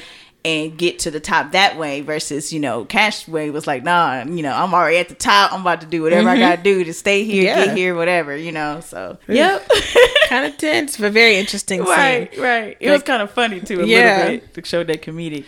And because Danny Glover's character's in the background, too. Like, come on, y'all, we don't need this. You got that wise one telling him, like, listen, don't fight amongst each other. Right. Yep. But, yeah, so then Cash walks in the building. He makes his way in. He goes into the elevator, the golden elevator of craziness. He got this old folded up crinkled paper and putting in all the numbers of that long code. And it's like, greetings, Cassius Green. I hope you didn't masturbate today. We need you sharp and ready to go. I detect the pheromones percolating out of your pores. They say to others around you, hold my penis while I piss on your underestimated expectations. This elevator is just wild. Like the ultimate ego. Let me stroke your ego. Let me make you feel like you're the best thing. Right. And it makes so much sense too for people, you know, like that. Like because, who make it to that gold elevator? Right. Because basically what you're doing is some BS. And you need something. You know what I'm saying? Make you feel good about what you're doing. Right. Wow. So you get to his corner glass office and he hangs that picture. Again, we have his father picture from before.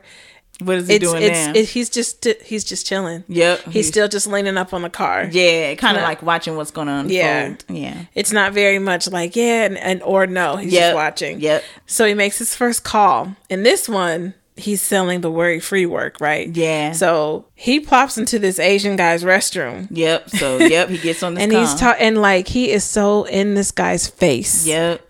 And sitting like right in front pressing the buttons of his bidet and all this stuff. And he's talking about like, you know, like we can make double the amount of phones, you know, like your sweatshop makes for half the price. Yeah. And this man is you could tell he's wealthy. Yeah. And it's just so, again, this is one of those visuals because he's really not in the bathroom with this man, but it's a visual showing him on the phone. Yeah. He took this phone call while he was on this bidet. Exactly. And then like when Cash turned the little knobs on the bidet and the guy was kind of like, his eyes were on the back of his head like, oh, this feels good because he was pretty much blowing smoke up his ass. Yeah. He was giving him, he was telling him what he wanted to hear, so it showed that satisfaction in how good his power calling was. Yeah, because he's completely ignoring the fact that if he does take this deal, that means now everybody working there is without a job. You know what I mean? Like, I can be more efficient and make more money for this company. It's crazy. So his very first call is $10 million. $10 million.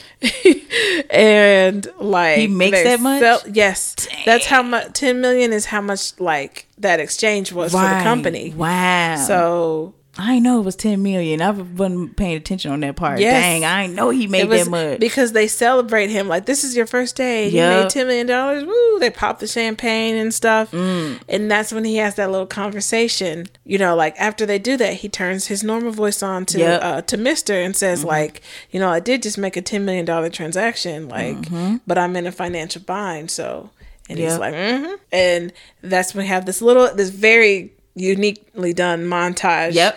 Where we see him give his uncle a check. Yeah, his uncle. And his uncle's celebrating in the background. Like, it's so quick. But his uncle's house crosses everywhere. Yeah. Yep. Crosses all over the house. Uh-huh. Like, to me, that was symbolized in showing, like, this is what I put my foundation on. Like, this is what holds up my roof and stuff. Right. And ain't it crazy that I looked at it. Yep. And ain't it crazy that he still technically got blessed? You see how he used that his money. Yeah. Oh, yeah. Like, the uncle uses cash as money. Right. But in a sense, the uncle got blessed because he was still leaning on, you know, the Lord in the sense, like it was showing all those crosses, but he got what he was leaning on for. He got his house paid for and everything. He got that. Yeah. Yes.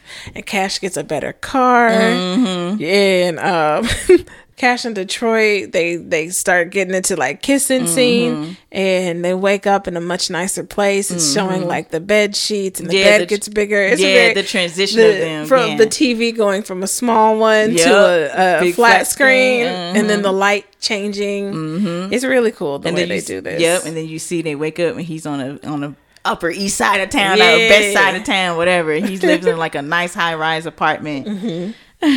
A lot of windows, so you could see outside. Yep, and it's all sunny. Mm-hmm. Yep. Moving on up to the East Side. Okay, sorry. Anyway, so then Cash turns on the TV as he wakes up in his new apartment, you know, with Detroit. And the TV's is showing a worry-free version of Cribs. So, you know how, like, we used to see MTV Cribs and stuff? They literally had worry-free Cribs, like Cribs edition. Oh, my goodness. A worry-free edition. And the guy that's doing it is a white guy. And he sounds like... First off, did he have a do-rag on his head? He had the yellow stuff, the yellow thing they have to wear. Mm-hmm. Okay. Yeah. And someone that works there, he's showing, like, his cot area and, like... This is his crib. He's showing pretty much, in a sense, his prison cell. That's pretty much what it was. And he's like, yeah, man, but it's so funny. Ain't that so funny that it was a white dude with this, quotations, black voice. And he's like, yeah, y'all, you know what I'm saying? I got my crib over here. And I didn't even notice his voice. That's weird. Yes. And the worry-free area where you're supposed to be, you know, live a worry-free life. It wasn't even that big of a... It was a room that had two bunk beds that were triple bunk beds. Yep. And they looked like they were maybe twin size. They was twins, definitely. Okay. Twins, singles. They were... It wasn't like, oh, we got these big jack... Right. No, like y'all got your own space. It wasn't like that. It was pretty much a prison. And then some of them had two people in them. Yep. So it was just like, wait a minute. No, this is not the type of room where I'm like, yeah, come on, let's all live together on top of us in this room. Talking about some worry-free cribs. What the heck is this? It just looked like nonsense TV. That's what it is. It's like pretty much how trash TV. It was like trash TV. Then he turns the channel to like the news, and he sees that there's a huge crowd outside of the Regal View building where he works. And they're protesting, and it's led by Squeeze. And Squeeze out there, you know. I think Detroit out there too. Oh no, Detroit with him. What I'm talking about? Detroit's currently laying in the bed with Cash while he watching these. So you know they're protesting. They're like, you know, they want enough money to pay their rent. They want enough money to eat, to pay their doctors and stuff. And he goes on a little descriptive and like he gets all into it. Like, yeah, sometimes we want to have unprotected sex with people the night before. And then Sal was the only one at this point kind of cheering like yeah and everybody's kind of like, you know, looking around like, and then go to the doctors and then see, you know, like if you got chlamydia or gonorrhea. This is Squeeze talking, right? Because like, the MD said it, you know, like it's like this is a protest. This is your personal, like you just airing out all your personal business. He got into it like you said. Sal was like okay. He was that only friend that would just people go vibe were clapping last like wait a minute right hold on. But I think that's funny because sometimes people make what something else is into their own personal thing. It's like, wait a minute, that's not the fight. Right, like, focus. Get back on track. Everybody worried about this. Exactly. So then, you know, like Detroit wakes up, you know, while he in there watching all the stuff on the news and stuff. She wakes up and Cash greets her and he's like, hey, baby, good morning. Trying to sound like the white guy, or no, he was using his white voice, and she pleads with him like, "Ugh, like not to use it." And this time, it's not even laughing off. Like she's disturbed, like, "Ugh, please like, stop. Do not use that." And he says, "Oh, sorry, I didn't even realize I was doing it." And I was like, "Oh, Look, he already starting to get all wrapped in. He's already losing himself. Yep. And she says to him, you know, that's a problem. Yeah. If you don't realize you're doing it, like exactly. You're getting too deep into this. Right. Exactly. And she said she saw his TV debut and that she, you know, quit when the strike went on because, you know, being with him made it awkward for her and the friends and stuff. But, you know, he abandoned them. She tells him, you abandon your friends. Yeah. Like. To be a power caller. Yeah. Look what happened. Like, what do you want from me? You know, this is the most money I've ever made. Right. Like, look at all this stuff. It's fat. Like look at what we have. Right. Right. You over here complaining about what I did with my friends. Yeah, right. And did he had already bought his car? Oh yeah. Cause he pulled up and picked her up in the new car too. Yeah. So, you know, he's all about, you know, like why you complaining? Like, you know, look at all the stuff we have. It's fat. Just, right. And which I thought was interesting to use that phrase. It's fat. P-H-A-T, pretty hot and tempting. Oh, yes. Okay. Yeah, that makes sense. He's like, you know, what do you want me to do? You want me to quit when this is the most money I ever made? Like, you know, she tells him it's not fat. It's morally emaciated. Which means that it's very weak. Yep. And she points to his head like, think, Negro. Yeah. Like the way she does it, like she's like, what you're doing is wrong. Right. You sell slave labor. Like, stop it.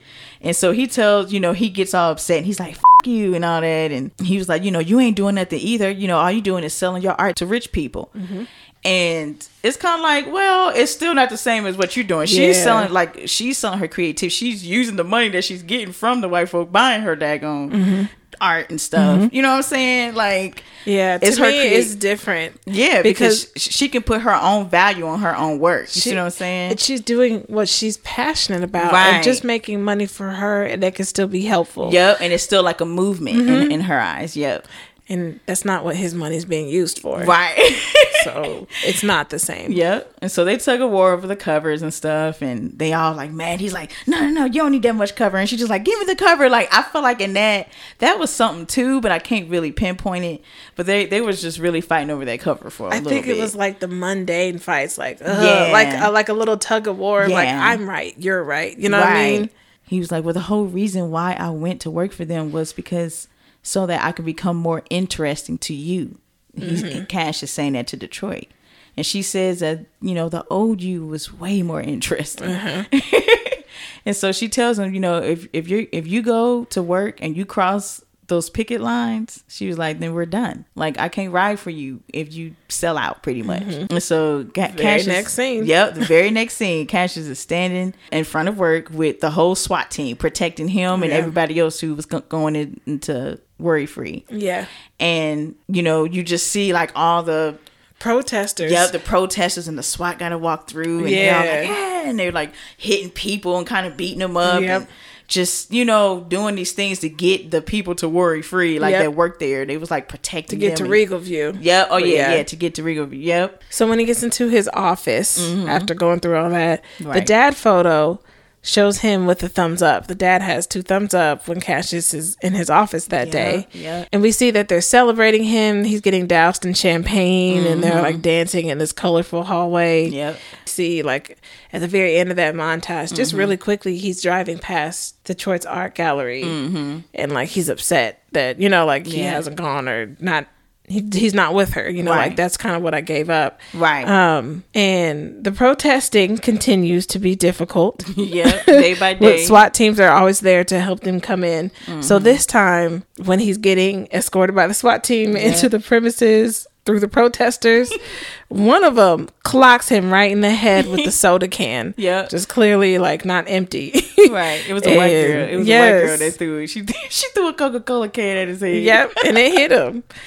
Then, you know, then literally for almost the entire rest of the movie, he does have this cloth bandage around his head. And the blood remains stained on it. Yeah. And some of it's even, for this part, for a while, like, kind of dripping on his face still. And it like dried right above up. His It's just like, that's all you're gonna do for this? We never hear again. This is where they show us that we've actually never heard Mr.'s name. Yeah. But Mr. comes and he takes a little bit of the of Cassius.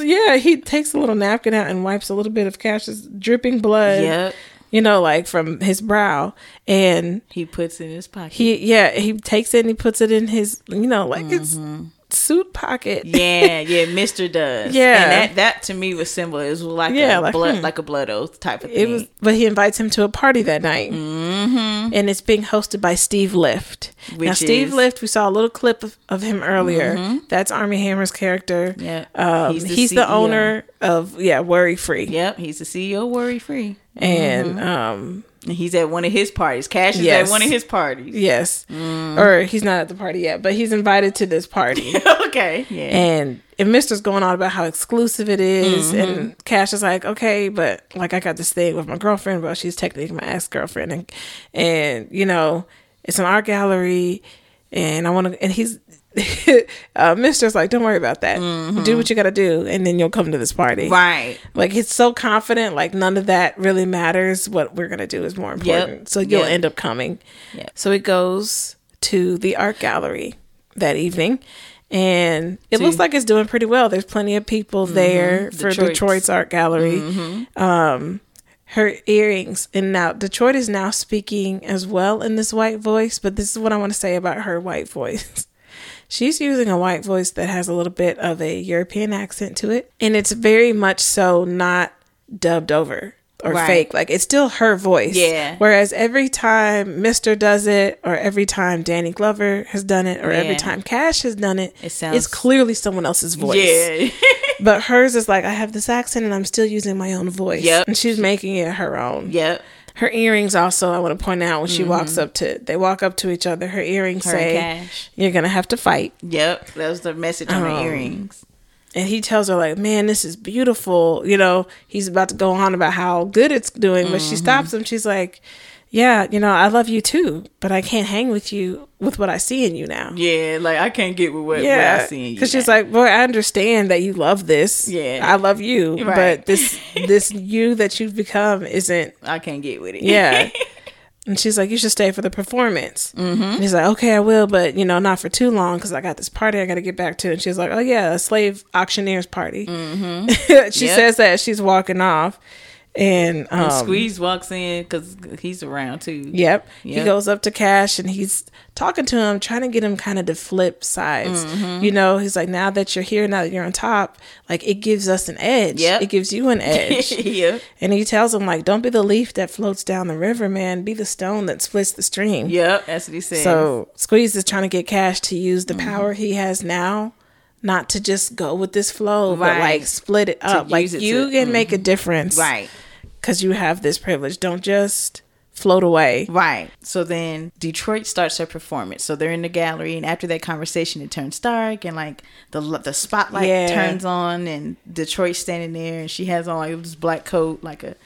And she's standing on a small stage. And she tells them to form like a semicircle. Mm-hmm. And as she's saying this, you know, she's saying that you're going to have a transformative experience. And she's talking in that European accent again, very just like sounding very sophisticated in a sense. And so she was saying, like, you know, in these containers are broken cell phones, bullet casings, and, you know, water balloons filled with sheep's blood. And so, like, you know, she's saying, like, these things are there for you to, you know, take hold of and... do what you will with them. Yes. And so she says that I'm going to be reciting lines from the Motown classic, The Last Dragon. That's what she said. I'm just going to be reciting these lines, and you guys do whatever you do with, like I said, the casings, the sheep's blood, the cell phones, and all that. And so she begins to recite the lines over and over. And as they just continue, like, oh, okay, like we get this art piece, I guess. She says it. And she starts reciting the lines, and they just start throwing all the casings at her, and the old cell phones, and the water balloons filled with sheep's blood at her. Yes. And they start getting more into it. Oh, and she takes off her little coat, by the way. And she has on this... they're like glove, like a glove bathing suit. Like, they look like hands covering up her boobs. And then... Same with her private. Yeah. Yeah, she takes that coat off and exposes that. And that's when she starts reciting and they throwing the stuff. And it's weird. Mm-hmm. Like, from the outside, from every perspective, this scene is very strange. Yeah, it's like, what's going on? But, like, it's hard to say, like, I fully understand it. Mm-hmm. But the way that I perceive this scene, she's using what she can with her different voice. Right. Getting their attention, saying this Motown stuff, right? From The Last Dragon. Mm-hmm. And she's allowing them to berate her with things like use bullets. Yeah. People have been shot. Use cell phones, you know what I mean, that they're throwing at her in sheep's blood. And basically berating her in her life, regardless of her using her voice. And it's like I feel like it's a representation of she's like trying to gain awareness of the exploitation that is going on in, I guess, societal situations. Yes. So I mean, it's just kind of like it was like one of those like statements. Yeah, performative art. Right, right. It's just, that's pretty much what it was. But it's strange. Yeah, it is very strange. And she's just taking it too, because look, I can't. And she keeps on saying it, even though they're throwing this at her. She just like just taking it and stuff. And so then Cassius he stops, he runs in front, like, hold on, like, what are you doing? Why are you subjecting yourself to this? Yep. And she's pretty much like, what do you mean? I'm sticking to the script. Ain't that what you said? I'm supposed to just stick to the script. And she tells him to go. She's like, go to your other party. Right. Go to the party you said you had to go to. Like, let me do my way of doing things and you do your way. And I really do think that's also symbolic, as she's like, I see the message very clearly. Yeah. And you just don't get it. Right. Right. You're not trying to. Just go. So then the party. So we get to the party. Okay, Cash gets to the party, and it starts off with Steve Lift, the CEO of Worry Free, snorting. Now, he's standing at the top of the steps, people dancing, music going, and he snorts this long line of coke. It's ridiculous how long it's abnormally long. Yeah, like, it made me cringe. Like, I'm like, oh God, ugh. Way too much. Yeah. And, people are excited, playing terrible, like, music. Just it's electronic. And Cash and Mr., kind of walk in, and Steve sees them. He walks over to him and hugs them, and hugs Steve. And, Steve kind of looking at him like, who's this, and Mr.'s like, it's okay. He's safe. He's fine. And then that's when Steve's like, oh, okay. He shakes his hand. And they're all using their white voices, by the way. And so Cash says, it's an honor to meet you. And he sticks his hand out and all that stuff. And so, he shakes hands with him and all that after, Mr. let him know he was cool. And Steve is polite and he jokes with Cash kind of awkwardly. But then he tells him that, he's a freaking genius. And, he see why he made Power Caller, and people like him are going to change the nation. Like, just kind of, hyping him up. Yeah. And so Steve insists that he needs people like him. And, like, I need you like a cunning raccoon, like a snake. And then he says it so, like, enthusiastically, but none of it sounds like a compliment. Yeah. Much. Like, the way he's saying it wasn't like... He's telling him, like, you're like a cunning raccoon. Yeah. I would not take that as a compliment. You just call me a coon. And then, like, a snake? I don't ever want to be compared to a snake. I mean, no offense to snakes. Right. But still, it's like, too much of the implication of being a snake is like sneaky and slithery. Yeah, that's what it was implying. That's what it seemed like. He was, then saying cunning like a raccoon. First of all, I ain't never really known a raccoon to be. I know they some burglars. They be going up in your trash. But anyway. So then both parties are starting to wrap up. Let's talk about the art gallery. Because at the art gallery, it's wrapped up and Detroit is cleaning. Squeeze stays behind to help her.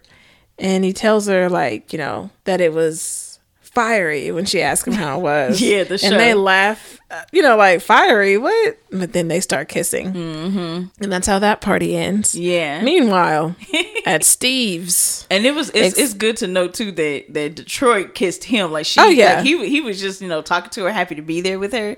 But you could tell she wanted it. And I felt like, too, it was kind of like, girl, you broke up with, what's his name? Cash. With Cash, yeah. Like, she, like, I got a free pass. I'm kind of feeling him, too. Let me go ahead and get one off. Yeah.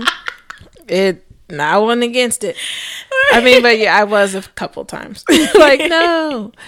Meanwhile, at Steve's exclusive party in his mansion, Steve is surrounded by this group of people. They're like leaning in on him on this big couch. Yeah. The women are like rubbing him intimately, like just like they adore him. Yeah. And like he's telling a story about how awesome he is. And they're just hanging on his every word. And he's talking literally about a rhino he killed. Rhino that he killed. Yeah, talking about to two mags to face. Yeah, he's like, like before you even knew what he was talking about, he's going making this like he's shooting something, and so then you find out, and it shows this a visual of like it's showing the rhino statue up on his wall, and it's all tore up. Yeah, like so many bullet holes in him. And he's telling everybody just is so in awe of him. I like know. He is not. What? This is what y'all want to sit around? This.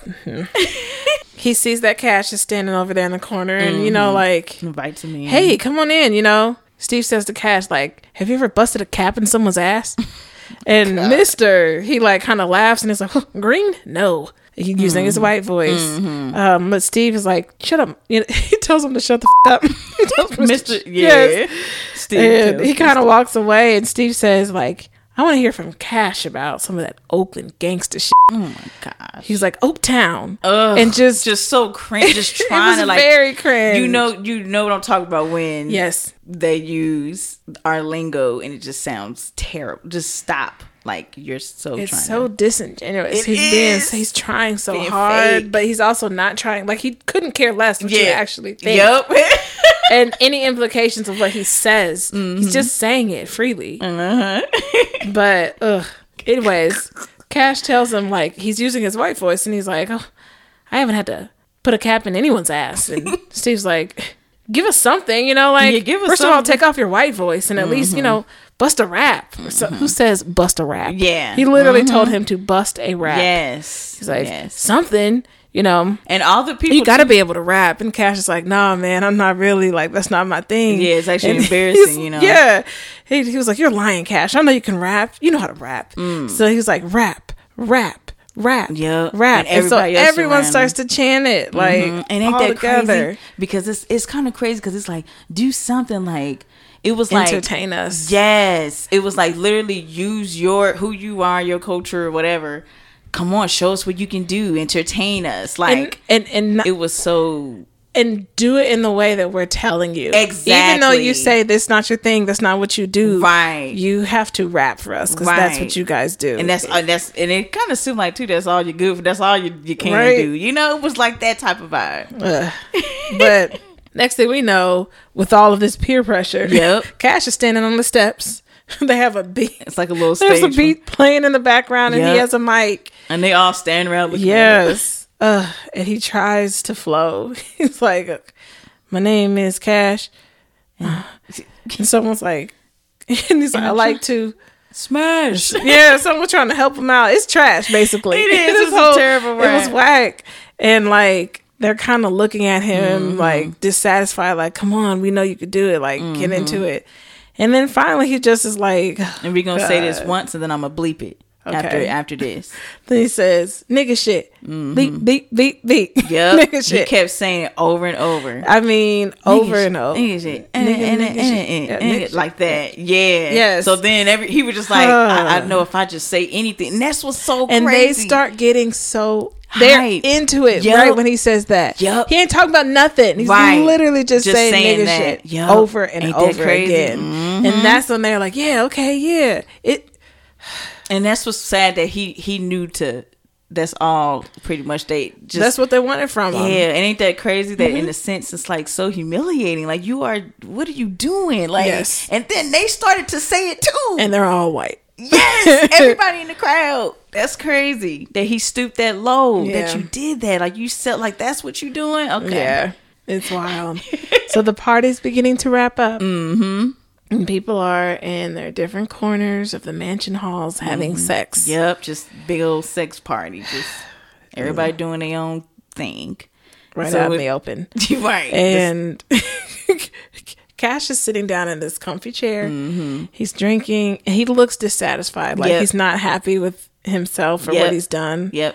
And Mr. walks up to Cash. And finally, for the first time in this film, he has his normal voice. And he gives him directions on where to go in the house. You know, and it's long directions too. Like, okay, you can go past this foyer, take a right, go down the hall, take a left.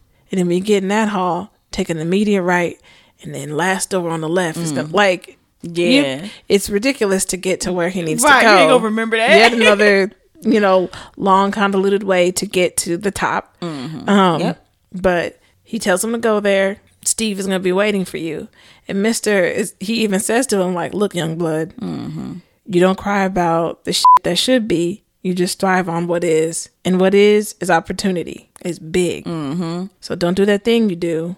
He was like, where you fuck it up. Yeah.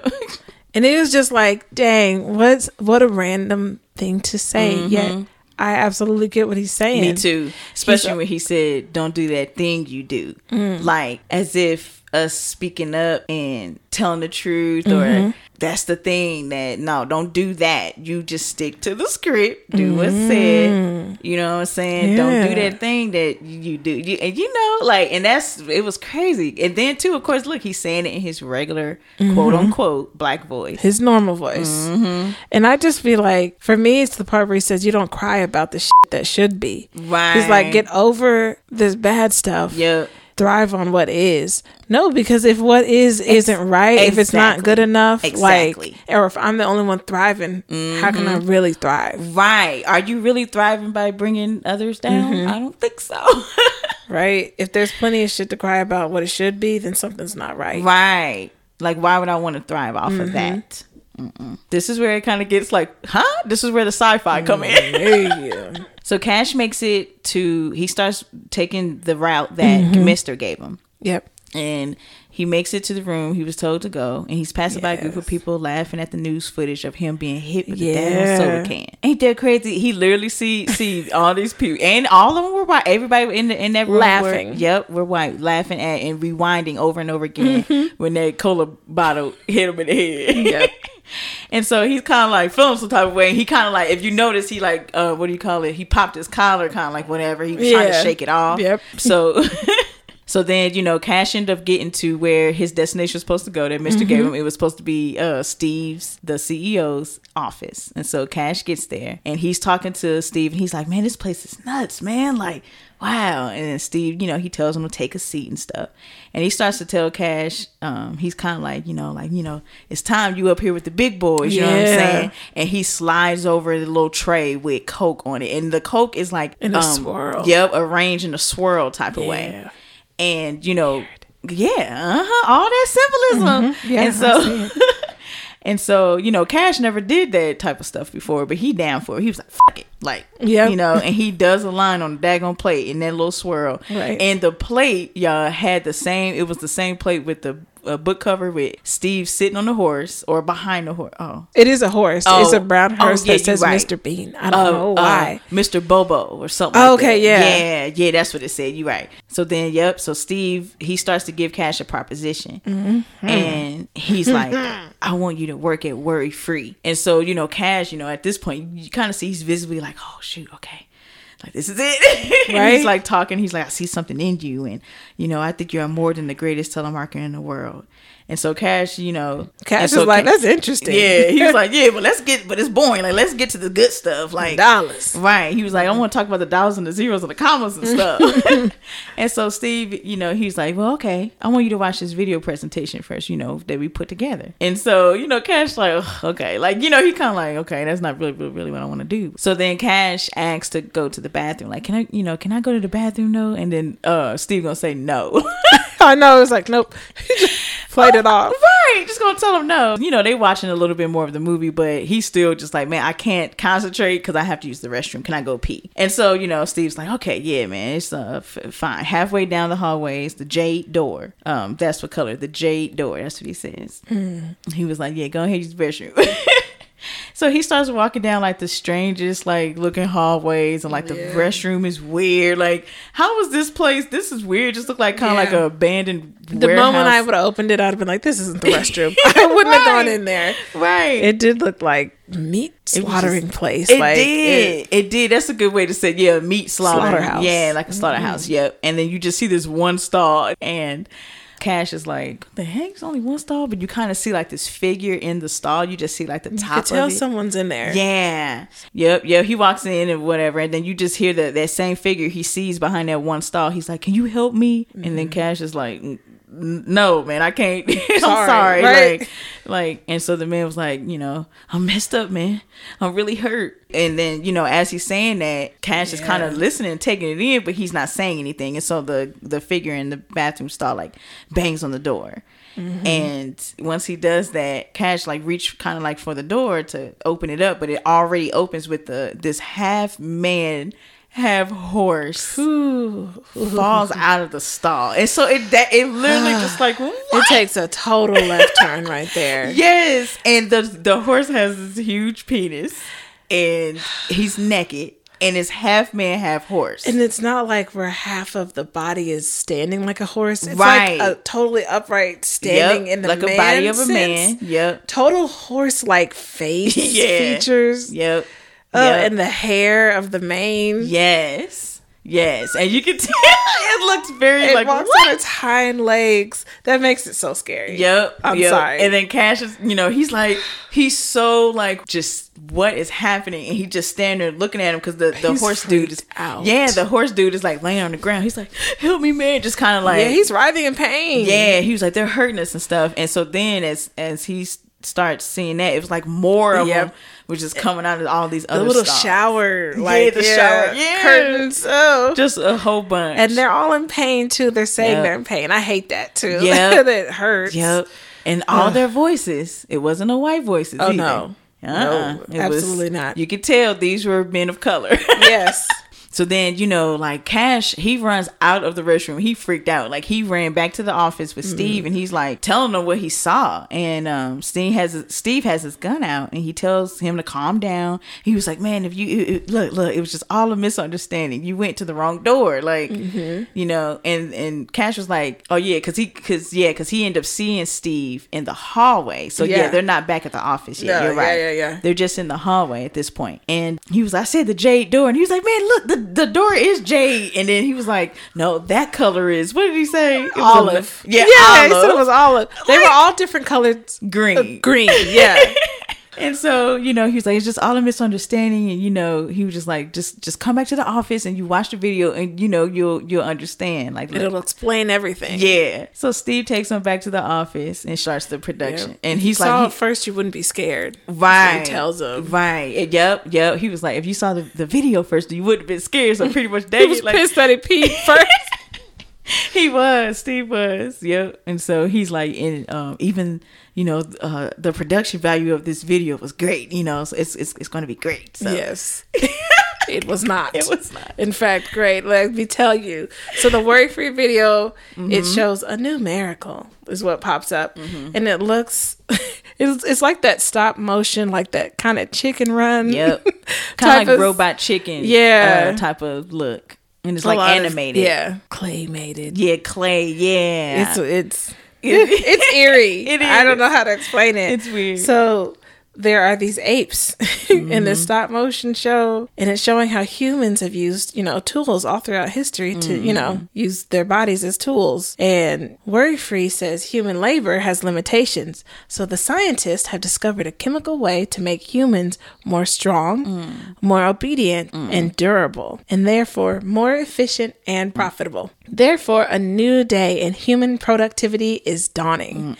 So then the human stop motion people are working in this factory, right? That's what it's showing as she's saying this. They were like cave people. Yeah. So we see that the ones in the factory, the people have become... They morph into these Equisapiens, as they're called. Yeah, Equisapien. To become the most profitable company in human history. And it's half horse, half man. That's what an Equisapien is. Yes. To make them strong, to build a whole bunch of these, to continue. Because they're strong, they're durable, they're more obedient, and it's going to make everything more efficient and profitable. So Cash is like... This isn't a misunderstanding. Like you're making half human, half horse things so you can make more money. Right. Like Cash is not phased by this video. Right. But Steve is calm. He's like, well, yeah, basically. And Steve got this. He still got the gun in his hand too. So that kind of made it weird because it's like, you don't know. Steve is calm though. Like he's not freaked out like Cash is because Steve been knowing what they doing. But he's like, I just didn't want you to think I was crazy. And that I wasn't doing this for just no reason. And Cash is like, clearly he wants to go. But Steve is like, wait, sit, finish. Let's finish it out. Yeah. So we can make the proposal. So still Cash is like pacing in his seat. Not pacing. Like. Yeah, he's just like anxious. He's like, what the heck? Seat, like just. Yeah. Still thrown from what he saw as any human would be. Yeah, what he knows now. Like they're freaking making man horse people. Ugh. What the heck? Yes. So the movie says, the welcome process is simple and quick. It shows a stop motion person snorting the white substance. Oh my God. Like Cash already did. Yep. And then it's just like the music and everything instantly freaks him out more. Mm-hmm. Like, oh my God, yep, I just snorted your stuff when I came in yep here. It did like a you little flashback. You could see that moment. Horse, you know, like on it and everything. Mm-hmm. And he's like, what did you give me to snort? You know, like he's just so fearful that he snorted God, the like, horse stuff. Yeah, he's like, I'm gonna turn into you know, he's like, oh man, that's the just shoot me now. Like right, he's not right having he it. He's like, I thought it was coke. I thought right it was coke. And Steve just keep trying to explain it was he's coke. Like he's trying to assure him, like, no, it was crack, you know, like not crack. So I'm not yeah, whatever it was, you know, I don't know. I'm sorry, you guys. Right, I don't either, but that's what he was saying. He's like, I'm not evil, mm-hmm, you know, like I wouldn't have given this to you without you knowing it. Oh, and he convinces Cash, yep, you know, like he didn't he's give still him freaking out. Like, right, just sit down. Like, I promise you it's not. So it's Peruvian. He's like, it could be horses in Peru. Yeah. Like, he's still right freaked. But he sits down and Steve explains, like, listen, they're bigger and they're stronger and soon we'll have millions of them. Mm-mm. And they're going to form their own society and culture, and they'll want to organize and rebel. Mm-hmm. And we want you, Cash, to be on the inside, to be like their Equisapien Dr. Martin Luther King Jr. Oh my gosh. One that we created and can control. Oh, you can't. That's exactly what he said. I know. That is wild. Like, I wouldn't even know. I would literally think I'm in the Twilight Zone if I was sitting there. It was wild.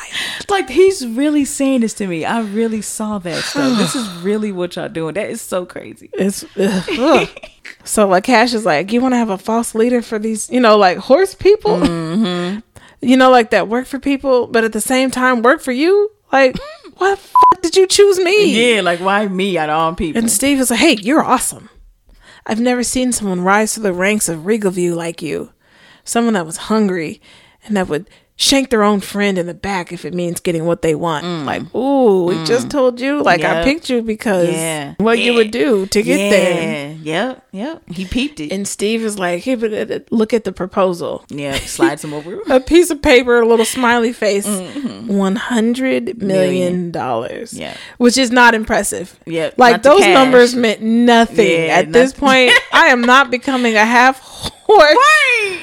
Right. For any amount of money. Yes. And Steve's like, you know, you only got to do it. Look, I only want it's a short-term. Yeah, 5-year contract. Yep. And then afterwards, he's like, you're going to get this special antidote sauce serum. Oh and, you know, like, when it's done and you'll be back to human. And you get to have a horse. Oh, my God. That's exactly what he said. And a horse penis. Yeah, like, you get to have a big on top of all that. Right. And Cash is just like, he's talking about that special antidote serum sauce does not sound real. What the hell is a special antidote sauce serum? What is that? They don't even, that sound like some BS. And Steve is like, you know what? Just sleep on it. And then, you know, go holler at your boy. Oh my, I'm done. This is such a crazy. So cringe and just crazy proposition, and it's like you just see this whole other side. It's not what he thought it would be. It's so much. It goes deeper. It gets wilder the more you think about it. Weird, yeah. And he's starting now. I feel like now I think at this point he's starting to feel the weight of what he got himself into. He's like, oh shoot, this is not what I thought it was. There are some dire consequences to coming over to this side. Mm-hmm. So then later on that night, he goes back home, and you could tell he barely slept. Like he just, you know, he just thinking about it. He wakes up. He's still anxious as hell. He sees a news headline that says, people should worry about Worry Free. Dang, wow. Mm-hmm. People should worry about Worry Free. That's crazy.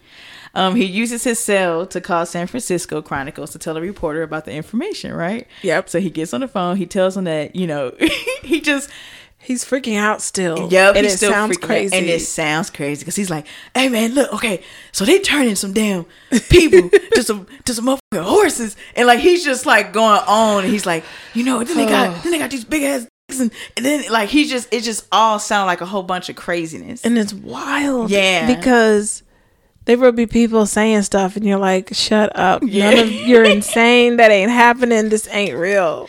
Yes. Yes. And so he gets hung up on. He turns on the TV and there's a commercial of this white lady. Okay. And she's like a craft white lady. Think of her like the Worry Free Martha Stewart. Yep.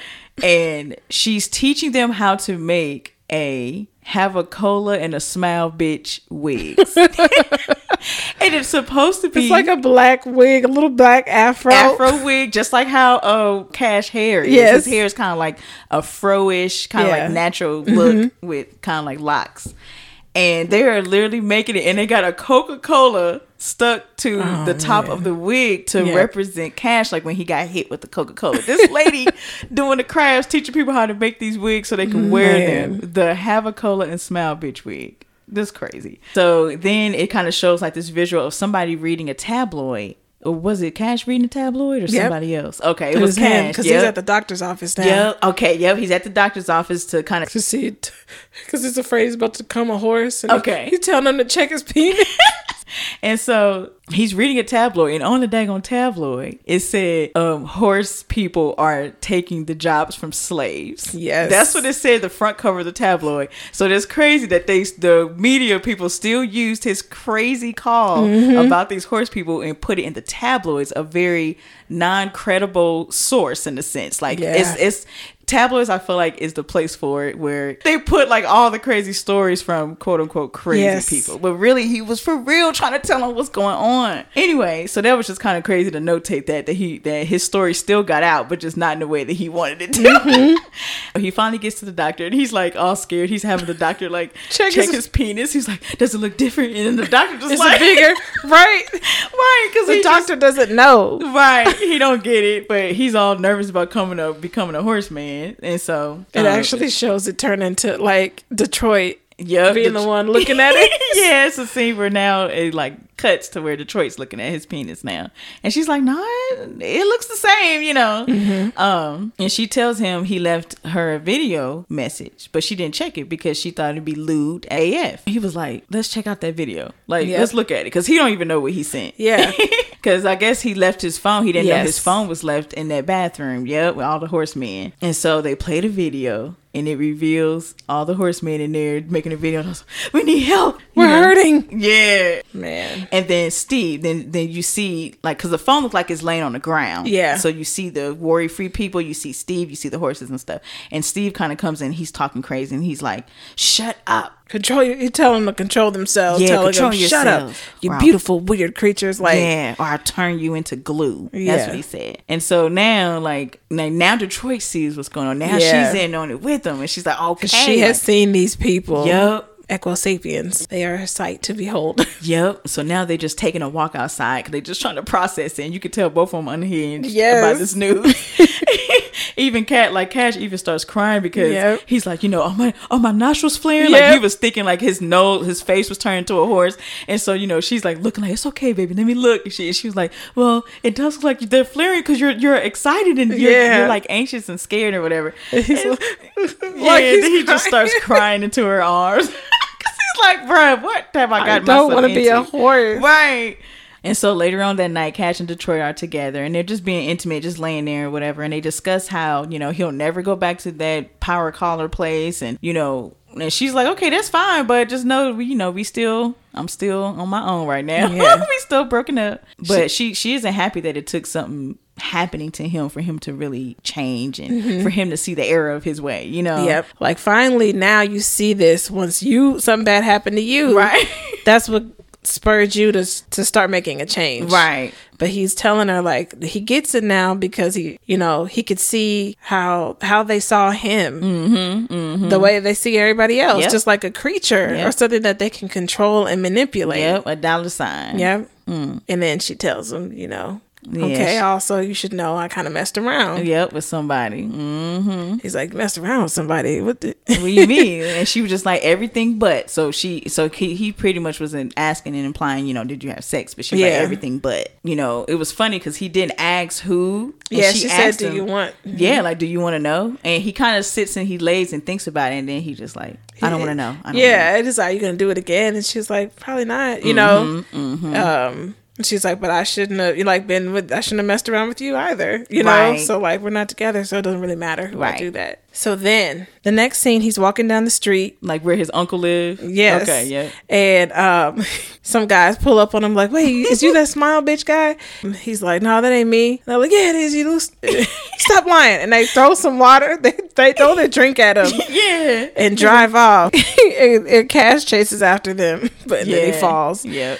Very small scene with some interesting implications to me. But it's just funny that it was there. Because it shows how there's people out there like, you're fake. Like, I'm laughing at you. Like, look at you. Mm-hmm, look at what you've become. Like, you're this. Right. So, seeing this, I think it sparked that now he's kind of famous. Like, people know who he is on the street. And especially from this incident where he got hit in the head. Mm-hmm. So, he calls this show. He ends up going on that I got the shit beat out of me show. Mm-hmm. And he came on and he tells the whole reason I came on this show was to show my clip. But I do want to say before that, it showed that commercial, right? Yeah. Of that commercial where him and the girl who threw it at him, she throws a Coke at him again. And it's a little slower. It barely hits him. Uh-huh. And they embrace and kiss. Yeah, it's a crazy commercial like that. Somebody's playing him. Yeah, but it's interesting because it's look at them trying to unify the two opposing sides. Yep. With their drink. Yeah. And at this point, Cash is on his okay, now it's time for me to speak up. He's not with the shits no more. Yeah. So he's on this show so he can show his clip. I don't care about the show, but he knows that 150 million people watch it basically. Mm-hmm. And the host, who's this older white woman, she looks ridiculous. She has all this stuff in her hair. It's definitely Hunger Games. It's giving Hunger Games. And I think it's symbolic. It's look how crazy they have to be as hosts.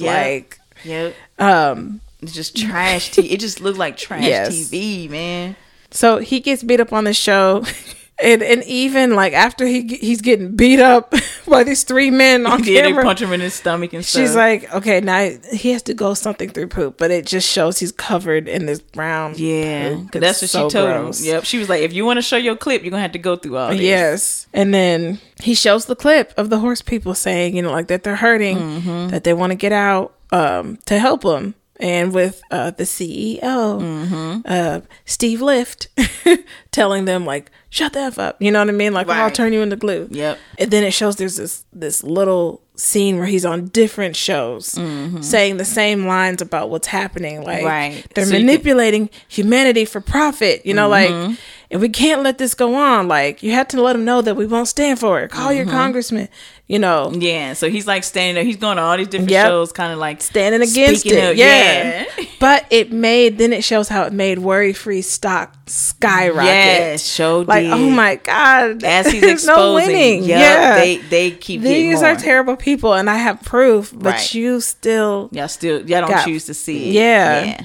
And so on his way for a lunch that he's about to have, Cash walks past a group of people who are even picketing somewhere. It's somewhere random with these signs that are really pro Steve Lift, and it has this little feel where it's a little bit religious, but it's more Steve Lift than it is God, or any type of creator, exactly. Where they're riding for him, yep. And it's just strange. It is. But when he gets to this lunch, he meets with Sal and Squeeze. Okay. And they're at this diner, and humbly they forgive him. Yeah. It's cool, it's all good, because he Cash comes in is and apologizes. Hey man, I don't know if this is gonna make it right, but you have to know he's sorry for what he did. Right.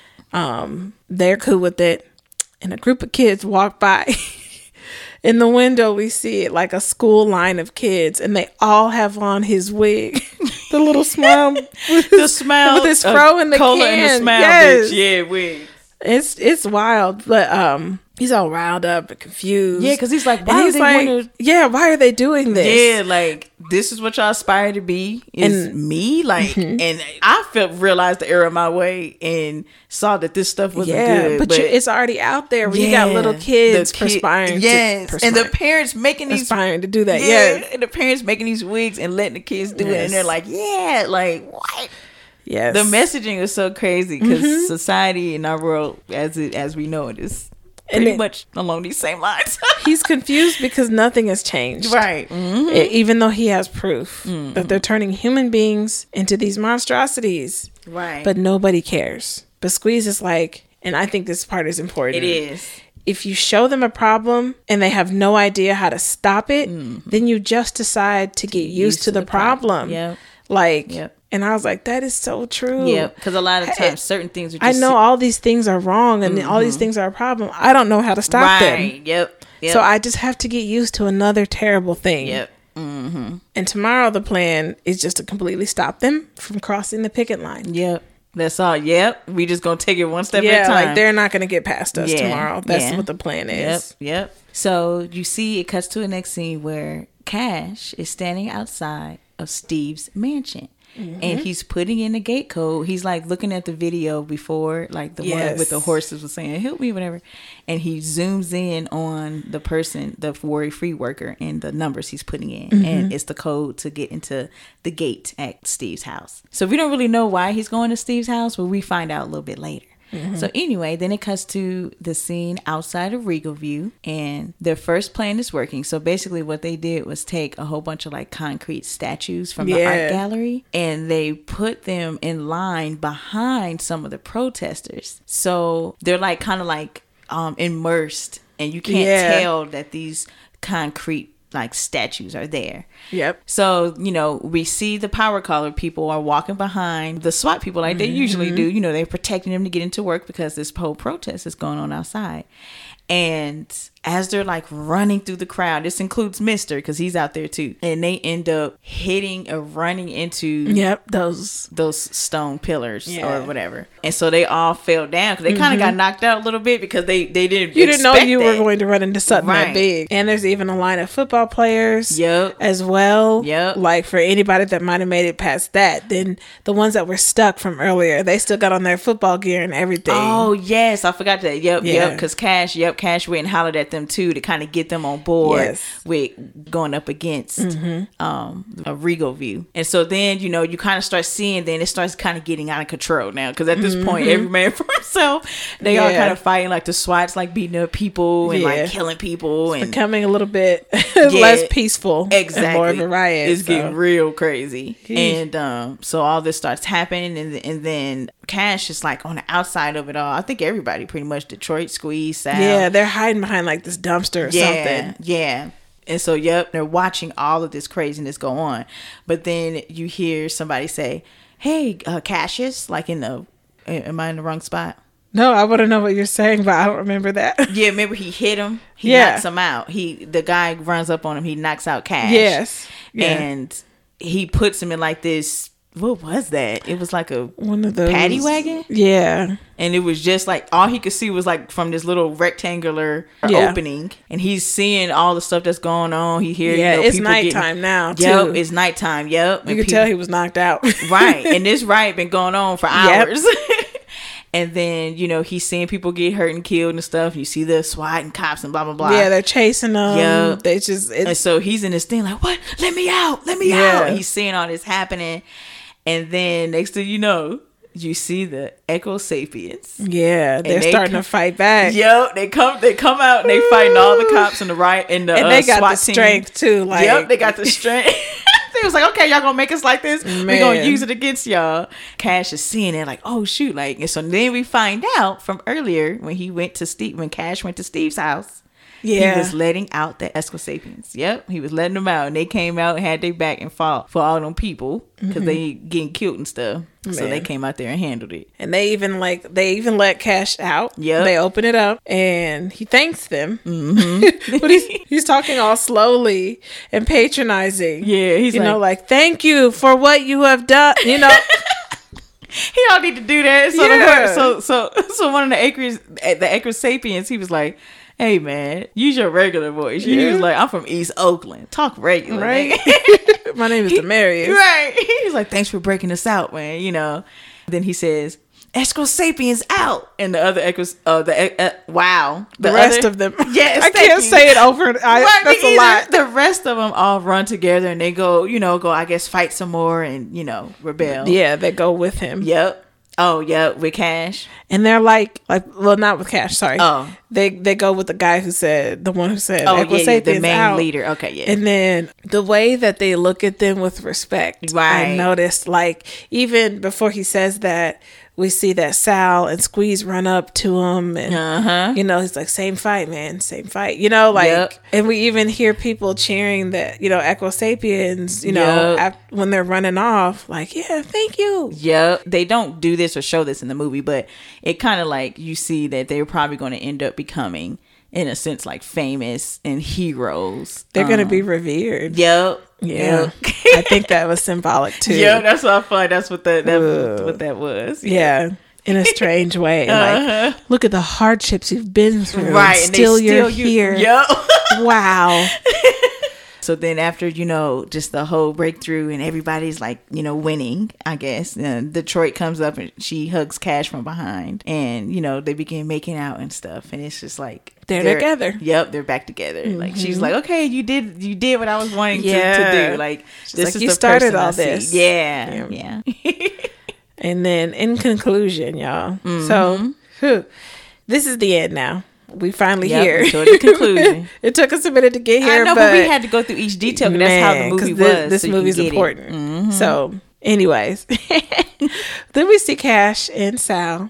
They're making amends, and it's outside of their Uncle Sergio's house. Yep. Cash is giving Sal the new car that he had bought. Yep. From earlier. And then Cash kind of has a regular car now. He's like, that'll do fine. Yeah, and it was like a Toyota or something like that. Yeah, and just fine. I can't call it a Toyota because Dave would be mad at me if I ever named something that wasn't a Toyota a Toyota. It's a regular car. It was like, yeah, it was a run-of-the-mill. A Toyota-like car. Honda-like, whatever it was. Yeah, but it was just regular.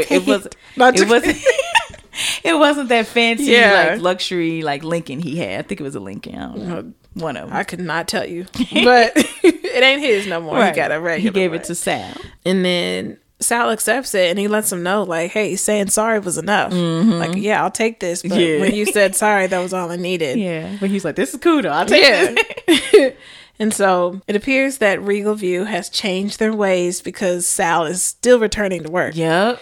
So it's like, okay, so maybe they did. And even Cash still worked there. I don't know if that's what he's, because in this scene, he was like, well, maybe I can get, you know, like back on. Like, he's not a power caller anymore.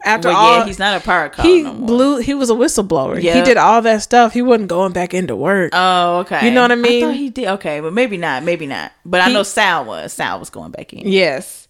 But like Cash could get a job if he joins the union, because Sal gives him that union pamphlet too. Okay, like. Yep. So, anyways, Cash in Detroit, they go into their old garage place, their old garage spot under Uncle Sergio's. Yeah, and it looks different. Yeah, you know, like it's not as cluttered as it was. They have some of the furniture from when they were in the nicer place. Yeah, it was pretty much all the furniture from that spot. Yeah, it was. The decor looked better on the inside, but it was still their garage. It was still their garage. They kept some of that and brought it back to their real world. Yep. And he's closing the garage. And when he does, he hits his nose like on something. He starts grunting and groaning in pain. Yeah, like the bottom of the garage. Down. Yeah. And then his face. When he turns around, like, he's like holding his face. Right? And she's like, baby, you know, you okay? Detroit's like, are you all right? What happened? And he reveals, like, when he turns around, that his nostrils, now they're huge. They are huge, and it is frightening. And you find out. It just reveals that he's starting the process of turning into an Equisapien. Yup. That's what that white stuff was that he snorted up. Yes. It just came, it comes at a later time, clearly. He lied. Yup, he lied to him, Samuel, and it was already too late. Yes. Like, he did the movement, the whole breakout, but it was too late. Mm-hmm. He still turned into an Equisapien. And it shows the title of the movie again. Mm-hmm. You know, like, you think it's Sorry over. The Boots Riley film. Yep. And then, but real quick, right after showing that, it goes back to a scene where we see the nice mansion again. Mm-hmm. We hear a phone ring. And Steve, you know, he goes and picks it up. Yep. He got on his robe. He chilling. Yep. And it's like, hello. And then in the white voice, we hear Cassius saying, I'm Cassius Green, and I'm calling on behalf of Buster Cap in your ass, motherfucker. Like, he uses his white voice, but he just started off to say that. Yeah, he started off, but then at the end it turned. He could see, he could see at the gate. All the Equisapiens, security footage. Like, he got all these Equisapiens behind him. They're like, ready to bust in. Yeah, we coming in on your ass. And then, like, you hear all this commotion, and the door swings open. Yeah, and Steve looks over at the door, like he hear it too. He's like, hearing it. And door swings open, and all the Equisapien is standing there and just roars. Yep, and they all come in this house, and then it ends. That's the end. Ain't that crazy? Just a wild ride of a movie. It was. Steve got, everybody got what they, you know what I'm saying? Like, it was the consequences of what you chose, and then everybody also got what they deserved too. Tying it all together. Mm-hmm. In conclusion. Right. I can see from the outside looking in how this movie is not for everyone. Right. Because if you are looking at this on just this surface level, mm-hmm. or sometimes from a level of privilege, or if you're really looking at it literally, then it's just crazy. Like, and you're gonna miss the point entirely. Yeah. Like, it's so easy to get swept up away and just boom, the Equisapien piece. Mm-hmm. This movie is about the Equisapiens, and it's like, okay, they're a part of like the message, right? And they're an important part of the movie, right? But if you let that part trip you into like, now this is just madness, and I can't feel it anymore, then you're missing out on a really good message. Yeah. Like, I enjoy this film because the conflicting buildup that we all feel, like, do I do what's right for the majority, or do I look out for myself? It's easy to see the success that these rich people have that are, you know, when their desires kind of match yours, but it's greed. Right. And it's easy to look at that life and feel like, that's what I want. But if you have an ounce of morality or empathy, it's just too difficult to do that and then just look out for yourself. Which is what a lot of people who made it up there did. Like, at this point, it ain't about them no more. I got the success I need. And the thing is, there's so much, there's always wealth and work to go around. Right. But like, the people around you don't have to be suffering. And I think that's one of the pieces when the homelessness and the tents were right outside of the building. Right outside the building. Like, you got major success. And like, very little middle ground. And then it's most of the people down here at the bottom. And it's wild. It is crazy too, to openly and willingly be a part of the part. Like, you're being a part of this oppression and this problem. And sometimes the system is so good working that way to keep you there. Yep. Because that's another reason why I think you kind of root for Cash. Because it's like, somebody who came up. He's trying to come up. You know what I mean? And we want to root for people that come up, but we just don't want them to lose themselves in that process. Right. And too, I think it's important to know, like, what are you willing to stand for? You know what I'm saying? Like, what does your stance, how much value is on and in that? Yep. Because clearly you didn't care that you were selling these people and doing the slave labor and whatnot. Like, it was at what cost? So I get it. Like, I get the come up. I get wanting to come up and wanting your desires and things like that. But at what cost, bro? Like, like, is it that deep? Like, you don't think there's no other way? Like, and to think of the people that are all the way at the top, and like, how many times did you go through this process where you had to let go of friends and what you cared about and loved to get all the way up there? Right. Like, and just like, you're right. And anything that we do, like, you know, people always see the success of others, but you don't know what they went through to get there. Everybody has their moral cap in a sense, and there looks different for everybody too. Everybody's like, and so it's crazy that, you know, you would think he would think, at least for me, I would be like, dang, like, what I gotta do to get all this? Because it's kind of, it's seeming a little bit too good to be true, too like fluff. It's not. There's no substance to this. It seems like. So it's kind of like, I don't know, bro. Like, what y'all? And not even just the people around you, but within yourself. Because all the degrading things he had to do. Like, exactly. He's over here saying, like, you're like a cunning raccoon. Yes. He's over here talking about, give me that Oakland shit. Like, I know that you know how to rap. Right. Like, then degrade yourself for my entertainment. Exactly. You want to be at this party. Exactly. And then saying, it was kind of like an initiation kind of. And then, like, saying, like, you know, the N-word stuff, like, shit, like doing this freestyle, and then you got the white people saying it back to you. Like, you are a part, look at what you are a part of. It's crazy. So it's not just the other people he's hurting himself. Yes. All around, bro. All around. This isn't a win for anybody, anything but your pockets. Yeah. And then personally, I know what it's like to lose a bit of the passion of what you're passionate about, because, you know, it starts to become more like a corporation and it runs itself without any ounce of empathy for the people that are working for you. Right. You know what I mean? Slave laborers. Yeah. Or the people that you're working for. Like, we don't really care about any of this. We care about the money. Yep. And that's very just true to me. You know, I'm an entrepreneur, been an entrepreneur since 2015. And that was kind of like my same sentiment. I experienced a lot of the BS that goes on in the corporate world and the pushing, like, hey, you know, we're going to do this, we're going to do that. Just the constant. If you're good at this, you can soon be this. Yeah. You just really just feed me a bunch of BS to keep me here. And I was like, nope, you know what? Nah, I caught on. I'm out, bro. And I ain't look back. Yeah. So I get it. It's to me like a perversion of people, right, that are working for this company, right? And the company is profiting outrageously. You see how much money they're making, so they're selling. They have this insane profit, right? Yep. And the people that are doing the main groundwork that keep this business afloat are barely able to pay rent, to eat, to receive the health care that they need. And just basically have a more flexible life. It's not okay. And there's some people so afraid they're not going to get that they're willing to go to Worry Free too. Like, be like, I'm at this point, I might as well. See, and to me that it's for me, it shows a lack of hope and vision for your own life. How you going? Why do you think it stops there? It stops like your current situation. That's what you gonna settle with. You just gonna be fine. No more growth throughout. Yeah, right. That is a sad place to be, bro. Stagnant, bro. You're stagnant. Yeah, that's a sad place to be. Kind of like the football players when he was looking at them like they stuck. Yep. They're just huddling. Yep. That was crazy, man. Nah, I'm all about growth. I'm a huge stickler on growth. If I feel like I ain't growing, I be like, all right, God, I gotta grow. So yeah, that's crazy. And then I like how it shows how smart they are in this system. Yeah, they have strategies. They have thought this through because they're creating this whole system and they're aware of it based off of history and how it's worked in the past. And they're telling him like, hey, the likelihood is that these people are going to create their own culture and their own stuff, and they're going to unionize and they're going to revolt. Like, they're going to start to realize this is wrong.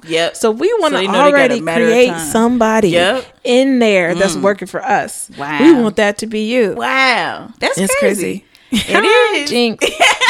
But it is, man. And I really feel like the first few times I saw this movie, I keep on talking about how many times I've seen it now, but they weren't so close together. But I looked at them thinking like, man, they're in more poverty than I am. That's what I looked at them as. But this last time I was like, we're on the very same page. You know what I mean? Like, they are a representation of us. Yeah. Us regular schmeggulars. Yeah. Yeah. And it's. And too, a representation of those who choose to go to the top a different way without pulling other people down too. Yeah. Because just because we're regular schmegulars don't mean we can't become extraordinary. Exactly. Like, don't ever get it twisted. We go at it at a different route. You know what I'm saying? And girl, it's like regular in the fact that we just want a simple life. We don't have the same desire to be greedy. Right. But we want freedom. Yep. You know what I mean? Yeah. And that's why I love that, because it talked about all the different stuff. That's what I mean about the corporate world and like kind of like following purpose and doing your own thing, being your own boss. Because you can be in that corporate world. Right. If you are still following a purpose. Right. If you're not making people work for Worry Free. Exactly. It depends if you're not selling humans. Right. That's true. Right. Because not everybody's meant to be an entrepreneur and go out on their own thing. However, it's all about the heart of what it is. Like, what are you doing? Whatever you're working for, look at what that is. And, you know, evaluate. Make sure you know, on a side of solution and encouragement and uplifting and hope. And who you support. Yeah. Because that, like, okay, I'm here. Mm-hmm. I know it took a lot for me to get here. And I know there are other people that do other things that mm-hmm. are here too, mm-hmm. that are like me. Mm-hmm. Let me support them. Right. Let me see. And you can still obtain wealth. Yeah. You can still have the things that you desire. It's crazy. Triple it. Yep. Quadruple it. Like, you'll get more because you're putting these other people on. Right. Real quick, just, you know, taking it to church. The love of money. It's the root of all evil. Money is the root. No, the love of money. And see, we see this love of money caused them to be greedy. They was putting people down, killing people, making people into horse people. Like, from the love of money, it just stems all this wickedness and craziness, man. It is. Ugh. Man, there's been some episodes for y'all if we was into this. Yeah, this has so much messaging in it. It's just so many different things that it tapped on. I was like, dang. So, that was Sorry to Bother You guys. Wow. That's all we have for this week's episode. Go see it for yourself if you haven't already. Yes, y'all. And let us know what y'all think. Y'all can connect with us over on our TikTok, our Instagram. So that's what happens. Yeah. Right. And then so STWH Podcast is on TikTok. And then you can also go to our website, so that's whathappens.com. Sign up for our newsletter, all the things, so that we can begin to, grow in our podcast. Remember on episode 1 in the introduction, we told y'all. We want to develop more, and we need you. Exactly. We need your feedback. Like, and we see that you're out there too. Yeah, because we see the stats. We see y'all listening. Okay, hey. We appreciate y'all. Yes, we do. We appreciate all our listeners. And we want to hear from you. Yep. Hey, do it. And you never know. Do it, and you might be featured on the show. Right. If you don't want to be featured on the show, you ain't got to be. But engage on TikTok. Do something. All right. Thank you for listening to our show. So that's what happens. Join us next week as we unpack another movie. Hey. Until then, it's a wrap.